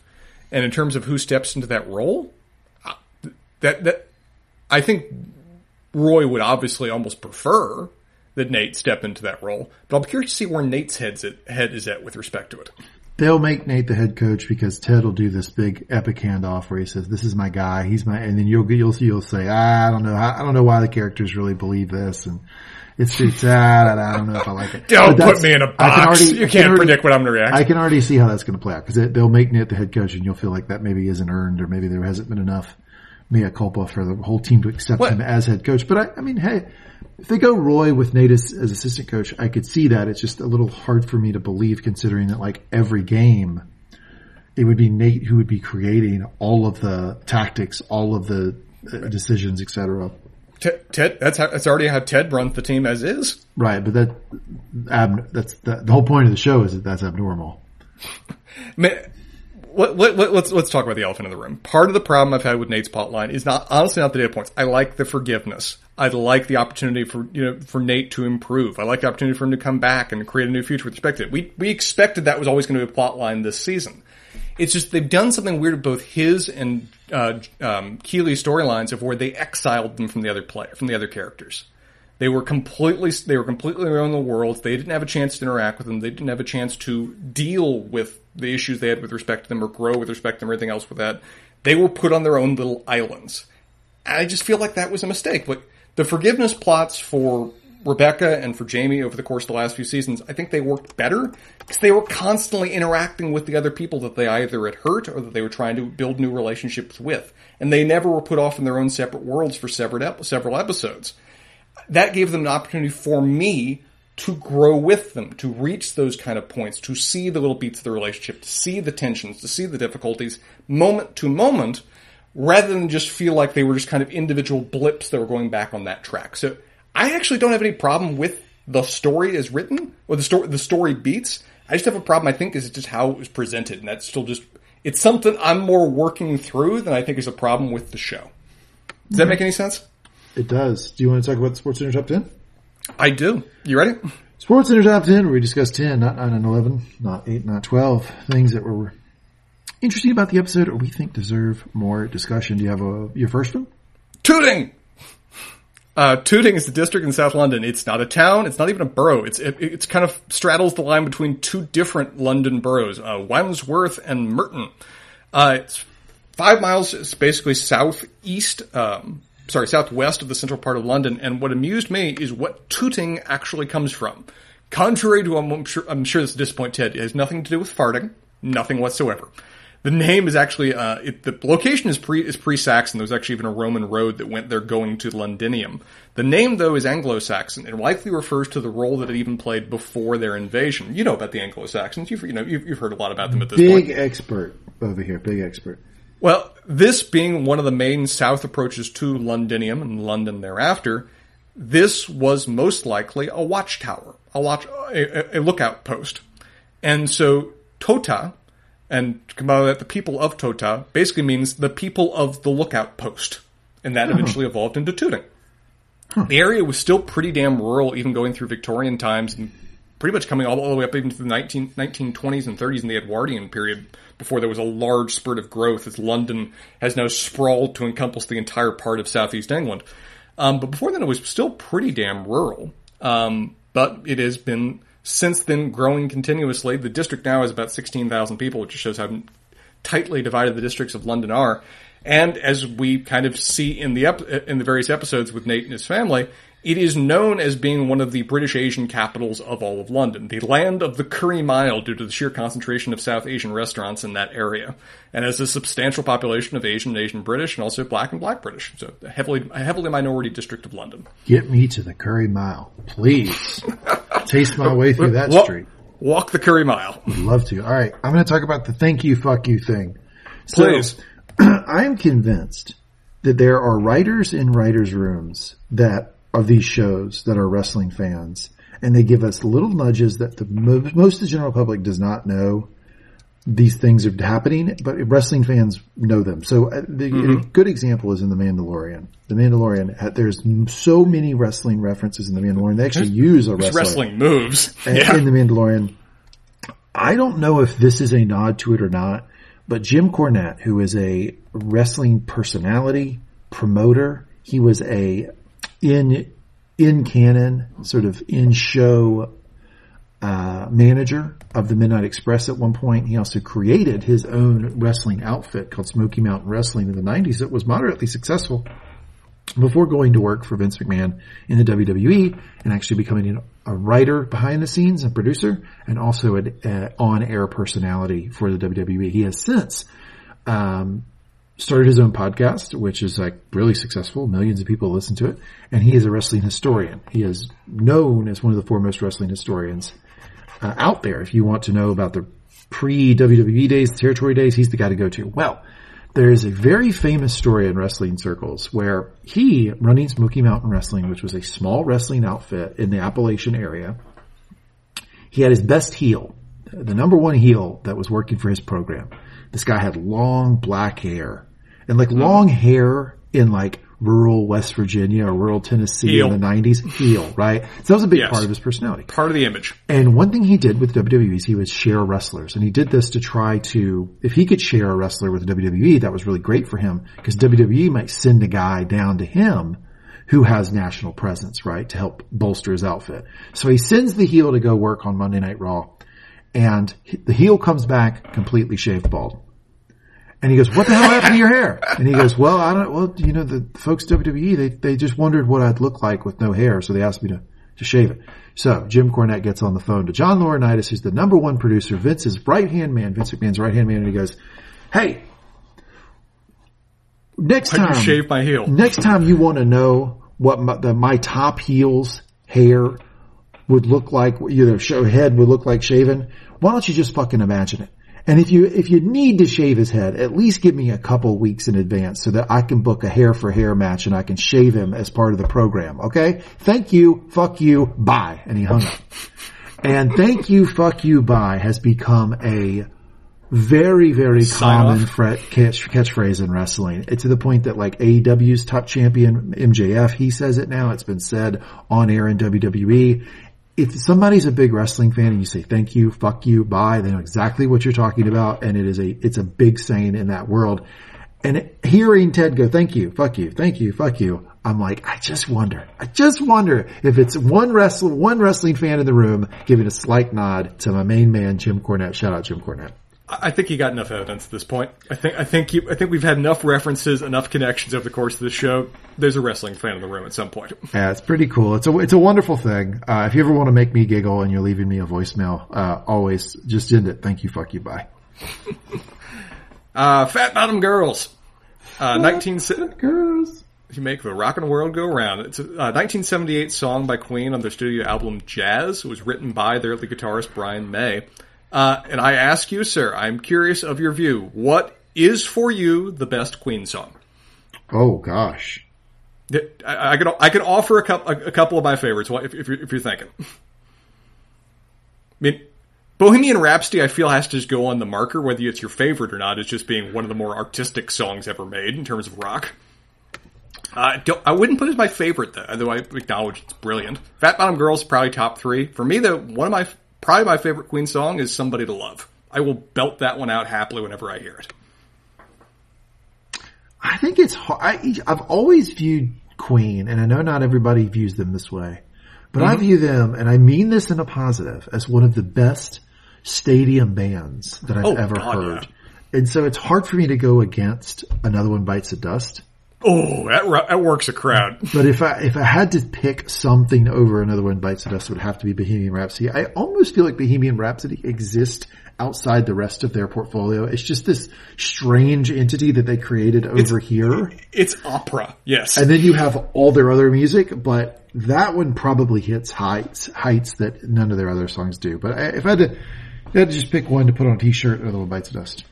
It, it is. It is very much, very much iconic. One I forgot about also under pressure. That one's not as much a stadium song in the same way. Because another one bites the dust. The crowd. You don't even like. If you, if you got to see Queen in concert, they, they reach a certain point of when they don't even need to do anything more other than just kind of dance on stage because the crowd is singing it for them. Another one down and another one down and another one bites the dust. All right. Oh, what, what else you got for us? Nightmare on Elm Street. 1984 American supernatural slasher film written and directed by Wes Craven. Check this out. This, this thing had a budget, a Hollywood budget, so this Eight includes cents? all kinds of shit, of $1.1 million. It made it 57 million in the box office at the time. Now, it's probably made 200 million in licensing oh, and sure, action yeah. figures and replays on television and this and this and this. But in the moment, it was really successful. See, that's kind of the difference. A lot of these slasher films have since gone on to create these franchises that have made Cult tons of classics. money. But right at the time, they weren't necessarily huge. This one was huge in the moment. Mm-hmm. The film was credited with using many of the tropes found in the low budget horror films of the 1970s and 80s that originated with the John Carpenter directed Halloween. So a lot of people view this as a sort of logical follow on in the filmmaking world to Halloween. It spawned a franchise that I believe had eight movies associated with it and a television show. Still going on. And uh, little known fact here about this film, it was covered by the Mangum Talks crew over on we did. Mangum Watches, which is a podcast feed that we have called Mangum Watches. You can get it at www.mangumtalks.com. Spencer, myself, BJ, and Levi sat down and reviewed this film, A Nightmare on Elm Street, and it was a lot of fun. Spoiler alert, Spencer actually liked this one rare thing for me, truly. But yeah, original, original Nightmare on Elm Street is a well-deserved classic. It really, as you said, it's more of a distillation of tropes that were already forming, but it it, it, it is what a lot of people turn to for how well it executed them. Uh, one for me. Uh, should we talk about Pep? Pep Pep Guardiola, the actual uh, general manager of Man City. Yeah, yeah, let's do it. Uh, he is a Spanish professional football manager. He has co- he has been the manager of several um, major uh, Spanish teams, including Barcelona, his old his old former team. back uh, back in the day. He was a defensive midfielder when he played, was an excellent player and coach of the teams that he was on back back then. But what he's particularly famous for now is that he became the general manager of Man City in 2016 and has revealed himself to be an utter god since then. This is the period where Man City then set the 18 game record back in 2018. And their list of titles since then is just impossible. They've had three consecutive Premier League titles under his banner. That they've made it to the Champions League final for the first time ever. They've uh, had they were the first team in 2018 again that when, the, when they, they, set the record for most wins. To I think well, I think they're the first and only team to ever retain hundred points in a single season. That's how just utterly dominating that they have been under him. He's built an incredible reputation as a result of that, and having been named FIFA World Coach of the Year going back Whoa. in, the day. World uh, that, Coach that, of the Year. That that was even back when he was working for Barcelona, I believe. That was it was it was even back in the past. He is proven utterly dominating and has driven Man City to be, as they've long had a reputation, but are certainly proving at the pre- pre- present day the best team in the Premier League. Which I really love that the show gave him a nod as being a coach beyond compare because he has certainly proved it in recent years yeah, that was good. I'm glad you did that one and not me because I didn't have as much as you did. You know, we often have the same ones on our list and mm. I'm mm-hmm. always hoping the person who has done the most research actually gets to it first. I got this one. B.F. Skinner. Winner, winner, B.F. Skinner. Burrhus Friedrich Skinner was an American psychologist, behavioralist, and social philosopher. Here's the thing about this guy. He considered this concept of like free will like that you'll just do what you want. This is going to piss Spencer off. You might want to ear, you know, like the Will, Will go, movies, ear, go ear on. He saw yep. it all as dependent on your consequences of previous actions. So that every, all, all actions are informed by previous consequences and previous events, right? Mm-hmm. And to test this, he created the operant conditioning chamber, also known as the Skinner box. And it was a little like box that he put mice in, and then he would put some sort of stimuli and then um, consequence stimuli and then like a, a, dependent upon that consequence within the box. So here's a primary example of something that B.F. Skinner did. He mm-hmm. would stick a mouse in a box and he would have a button and the but the but the mouse could press the button and if they press the button they get a little bit of cocaine. Now this is this is this is famous experiment falling into two different things that happened in this episode, right? You had the restaurant managers doing cocaine and you also have the Jamie's dad who is in, in, in recovery.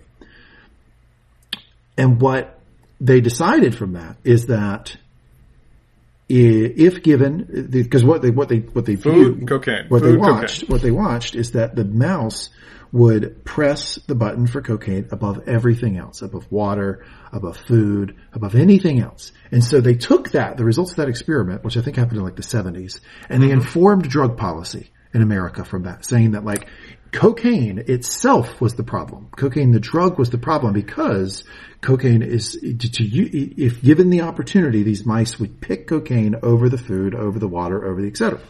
What was the flaw in their experiment, sir? Is that they gave the mouse no other things to fucking do. The mouse, mouse was, in a box. It's lit, yeah. And so like B.F. Skinner, while he, you know, I'm sure there's people listening to know a lot more about him and this, this branch of science than I do.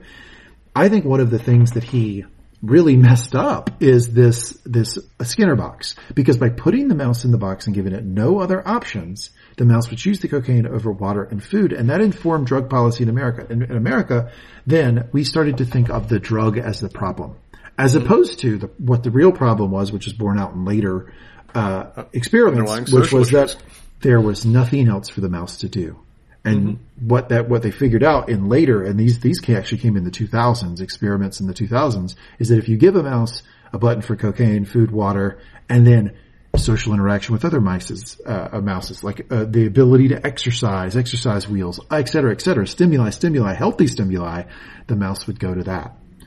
Which actually has informed in the recovery community this concept that the opposite of addiction is not sobriety or abstinence. The opposite of addiction is connection. It's the ability to connect with others and to live a full, fulfilling life. That is the thing that will stop the mouse from pressing the button. So there you go. B.F. Skinner, his, his little Skinner box, how that relates to our restaurant manager doing cocaine and then Jamie's dad. I, I really do love that a lot of those big famous experiments in the 50s through the 70s that have massively informed not only just U.S. policy, but also just our popular perceptions of certain topics. We're now going back and looking at them and saying, eh, there were some methodolog- methodological flaws here we kind of need to discuss. Well, this one was huge because we start, we, we believed, and so a lot of America still believes, that, yes. that, that cocaine is, or, or heroin or whatever is it's so a, addictive. addictive that anyone who uses it, anyone who touches it will be addicted. And that's why it's such a dangerous, dangerous thing. But in reality, what we've learned is that only about 10% of the general population is susceptible to addiction, regardless of what drugs they try. And that in order to help those folks, you got to get them out of the Skinner box. You got to get them, get them into society, get them integrated, living a full, healthy, fulfilling life. Hey, as we heard a couple weeks ago from Greg on Succession, it's doing cocaine twice, two days in a row. That's the problem. That's what gets you addicted. Some, he made me drink things that you don't normally drink. Uh, what, what, one uh, further just fact for me about Pep that's kind of tied to Man City. I had no idea about this. Man City is the single highest revenue football club in the world. It's 731 million in just straight up revenue they've wow. coming in each year. Holy smokes. Yeah. Uh, that's tied to the fact that they're also in the world the sixth most valuable team in terms of just net value. It valued presently at over four point two billion dollars. Who's number one? The Yankees. I, I'm actually hold on. Uh, this is specifically uh, foot, uh, football clubs in terms oh, of overall teams. I'll have to check, but for football clubs in 2022, it was Real Madrid in Spain at 5.1 bi- uh, billion. What would be the Yankees valued at? I'm sure we can Google that. It's pr- probably monstrous. Five, right at five, five and a half billion. So they're, they're competing with, with the, the, top soccer clubs too. Yeah. And I, if the Yankees are five billion, that seems actually a little bit low. Um, the Phoenix Suns were recently sold for five billion, so I'm sure that the Lakers are up at seven to eight, nine billion. Um, Look at the U.S. teams just it, representing. It's all just spiking right now. Um, b- billionaires love owning teams. Man, do they love it. They really do love it. Uh, it drives the price up. All right, that's all I got. I think we hit 10. That was wonderful. Here, here for it. Uh, Sarah, do we have any life lessons from Lee after this episode? Absolutely. It's life lessons from Ted, but Ted is not as delivered gi- by Lee. Ted's not been giving a lot of life lessons recently, so it's more, yeah, it's certainly more, more in my life lessons. I think that the one I take away from this, and that I hope other people will take away from this, is that we have, because we are watching the show, this wonderful snapshot into the past and the histories of these characters and the things that have informed the person that they are now. So we know that Jamie had an abusive father and that that has been the core of, you know, who he is and what he's had to work through on the show. They started that right out, right, right. Ted was dealing with Jamie's issues with his father right away in the show. And it, it kind of comes full circle here when they go back to Man City and he's worried about his father being there and it creates this like sort of situational depression in him. But we know Jamie's history. So we know why he's feeling, or at least partly why he's feeling these things. Somebody who just met Jamie would see him hanging all over his mom and having that really touchy-feely relationship with his mother mm-hmm. and might think that's weird and might make really cutting, mean, harsh jokes about that relationship. That's on the table for, especially a lot of men would make that joke. Sure. I think the lesson here is you never know what people have dealt with in their past or what they're bringing to the table or what they're dealing with now that is informing the behavior that you're seeing. So while it's an easy joke to talk about Jamie being, you know, sort of too touchy with his mother, I think it's a, it's a joke you probably should leave on the table considering Jamie's history. And maybe that's the lesson in dealing with other people. If you see some behavior that to you appears abnormal, to you appears different, and your first reaction might be to tease it, make fun of it because it's not like me, it's something different. Maybe, maybe to the extent you can, nobody's perfect. Maybe pump the brakes and realize, man, I really don't know why this person is that way. And there might be a really good reason that might not be worthy of teasing. That might, might be a, a, reason that I, I, really shouldn't poke at here. And I think with Jamie, it's a great example of it. I, I, I just don't, I wouldn't personally feel comfortable poking Jamie about that, considering the fact he was probably physically and mentally abused by his father for years and years growing up. So there you go. That's what I got. Instead, you should do what Roy does and hit on his mom. That is the proper instead course of action to follow with respect to this kind of this kind of events and evidence in front of you. What if Keeley ends up single, Roy with Jamie's mother, and Jamie with Roy's sister? I would scream in glee. What a wonderful like, holiday season that would be when they all get together to, to share presents, huh? Phoebe would be happy as a damn clam. I don't know. I, I tell you this: the fans who have written in about the show, we have some. We, this podcast in particular, we have fans of a lot of our podcasts. This podcast in particular has really wouldn't shock you, Spencer. Lovely, mm. positive, fun fans, Aww. right? and yet um, they're tuning and, in for me. And they say that I've heard way more fans say that they wish that Keeley would end up single than with someone. I, People am, seem to really want that for her, that, that independence and not, not her happiness not being tied to a man. Yeah, I, I, think if she's able to just focus on her business, not feel that she's obliged to either of the main characters that she's been previously, you know, de- uh, flirting with or dealing with over the course of the series, this is an opportunity to grow and find her own stability. I think it'd be better for the character. I think that'd be a more that that would be. She's talked about she's inspired by Rebecca, and I feel like that would be a Rebecca kind of end for her. That would be a, the count as a win. I would. Rebecca, on the other hand, she's fallen out entirely with uh, Ted, and I didn't discuss it, but she was making eyes with Sam over the course of this episode. Do you think that's in game for her? Is that they'll, they'll, put her back with Sam? Probably. And, and how how would you feel about it? Eh, I wouldn't love it for the reasons stated, but I mean, I think yeah. Sam is getting older. He's now what twenty four or something. They they showed him as twenty four on the show. yep, he was twenty. Yep. He was twenty one a year Business ago. Owner. He was twenty one a year ago. Now he's twenty four. So they're aging him up as fast as they possibly can. Um, yeah, I, I, I don't know. I, I, think they've they've shown us enough to show that they're much more interested in Sam Rebecca than they are Sam Ted, or uh, uh, Rebecca Ted. Um, hey, Sam Ted, that's a ship I've not seen before yet. Yeah, who knows? Still hope. Could work. Uh, all right. Anything you are you really want to see or don't want to see in the finale before we sign off? Hmm. I no, I, I I, am very curious to see where this goes. I think we have. I think you and I are reasonably certain about our major plot points that we expect to resolve. I'll be curious to see how many they actually do try to resolve. I, I think what I hope for is that if indeed this is certainly Ted's last episode, regardless of whether they do spin-offs or do other things with respect to Ted in different environments, I'm hoping for a Ted focused episode. I want I want an episode where Ted is at max, been getting like 10 minutes of screen time in a lot of these episodes lately. I want this to be Let's let's let's give Ted at least thirty minutes of focus on this if this is indeed his last rodeo. Yeah, um, I'd like to see Richmond win. Because you want them to be the champions? Yeah, because I like the idea that long-term investment pays off in any business model. That mm-hmm. you know that, that's what Trent made the point for all of us very explicitly earlier in the season is that this this shift toward total football has been a long-term strategy, either purposely or not purposely by Ted. And I like to see that pay off, and I'd, I'd, love to see these. I'd love to get that moment where all these characters do win, and, and that's a big, great moment for them, and that would create a big payday for all of them because they could all go on to future contracts, making a bunch more money. So it'd be great for everybody.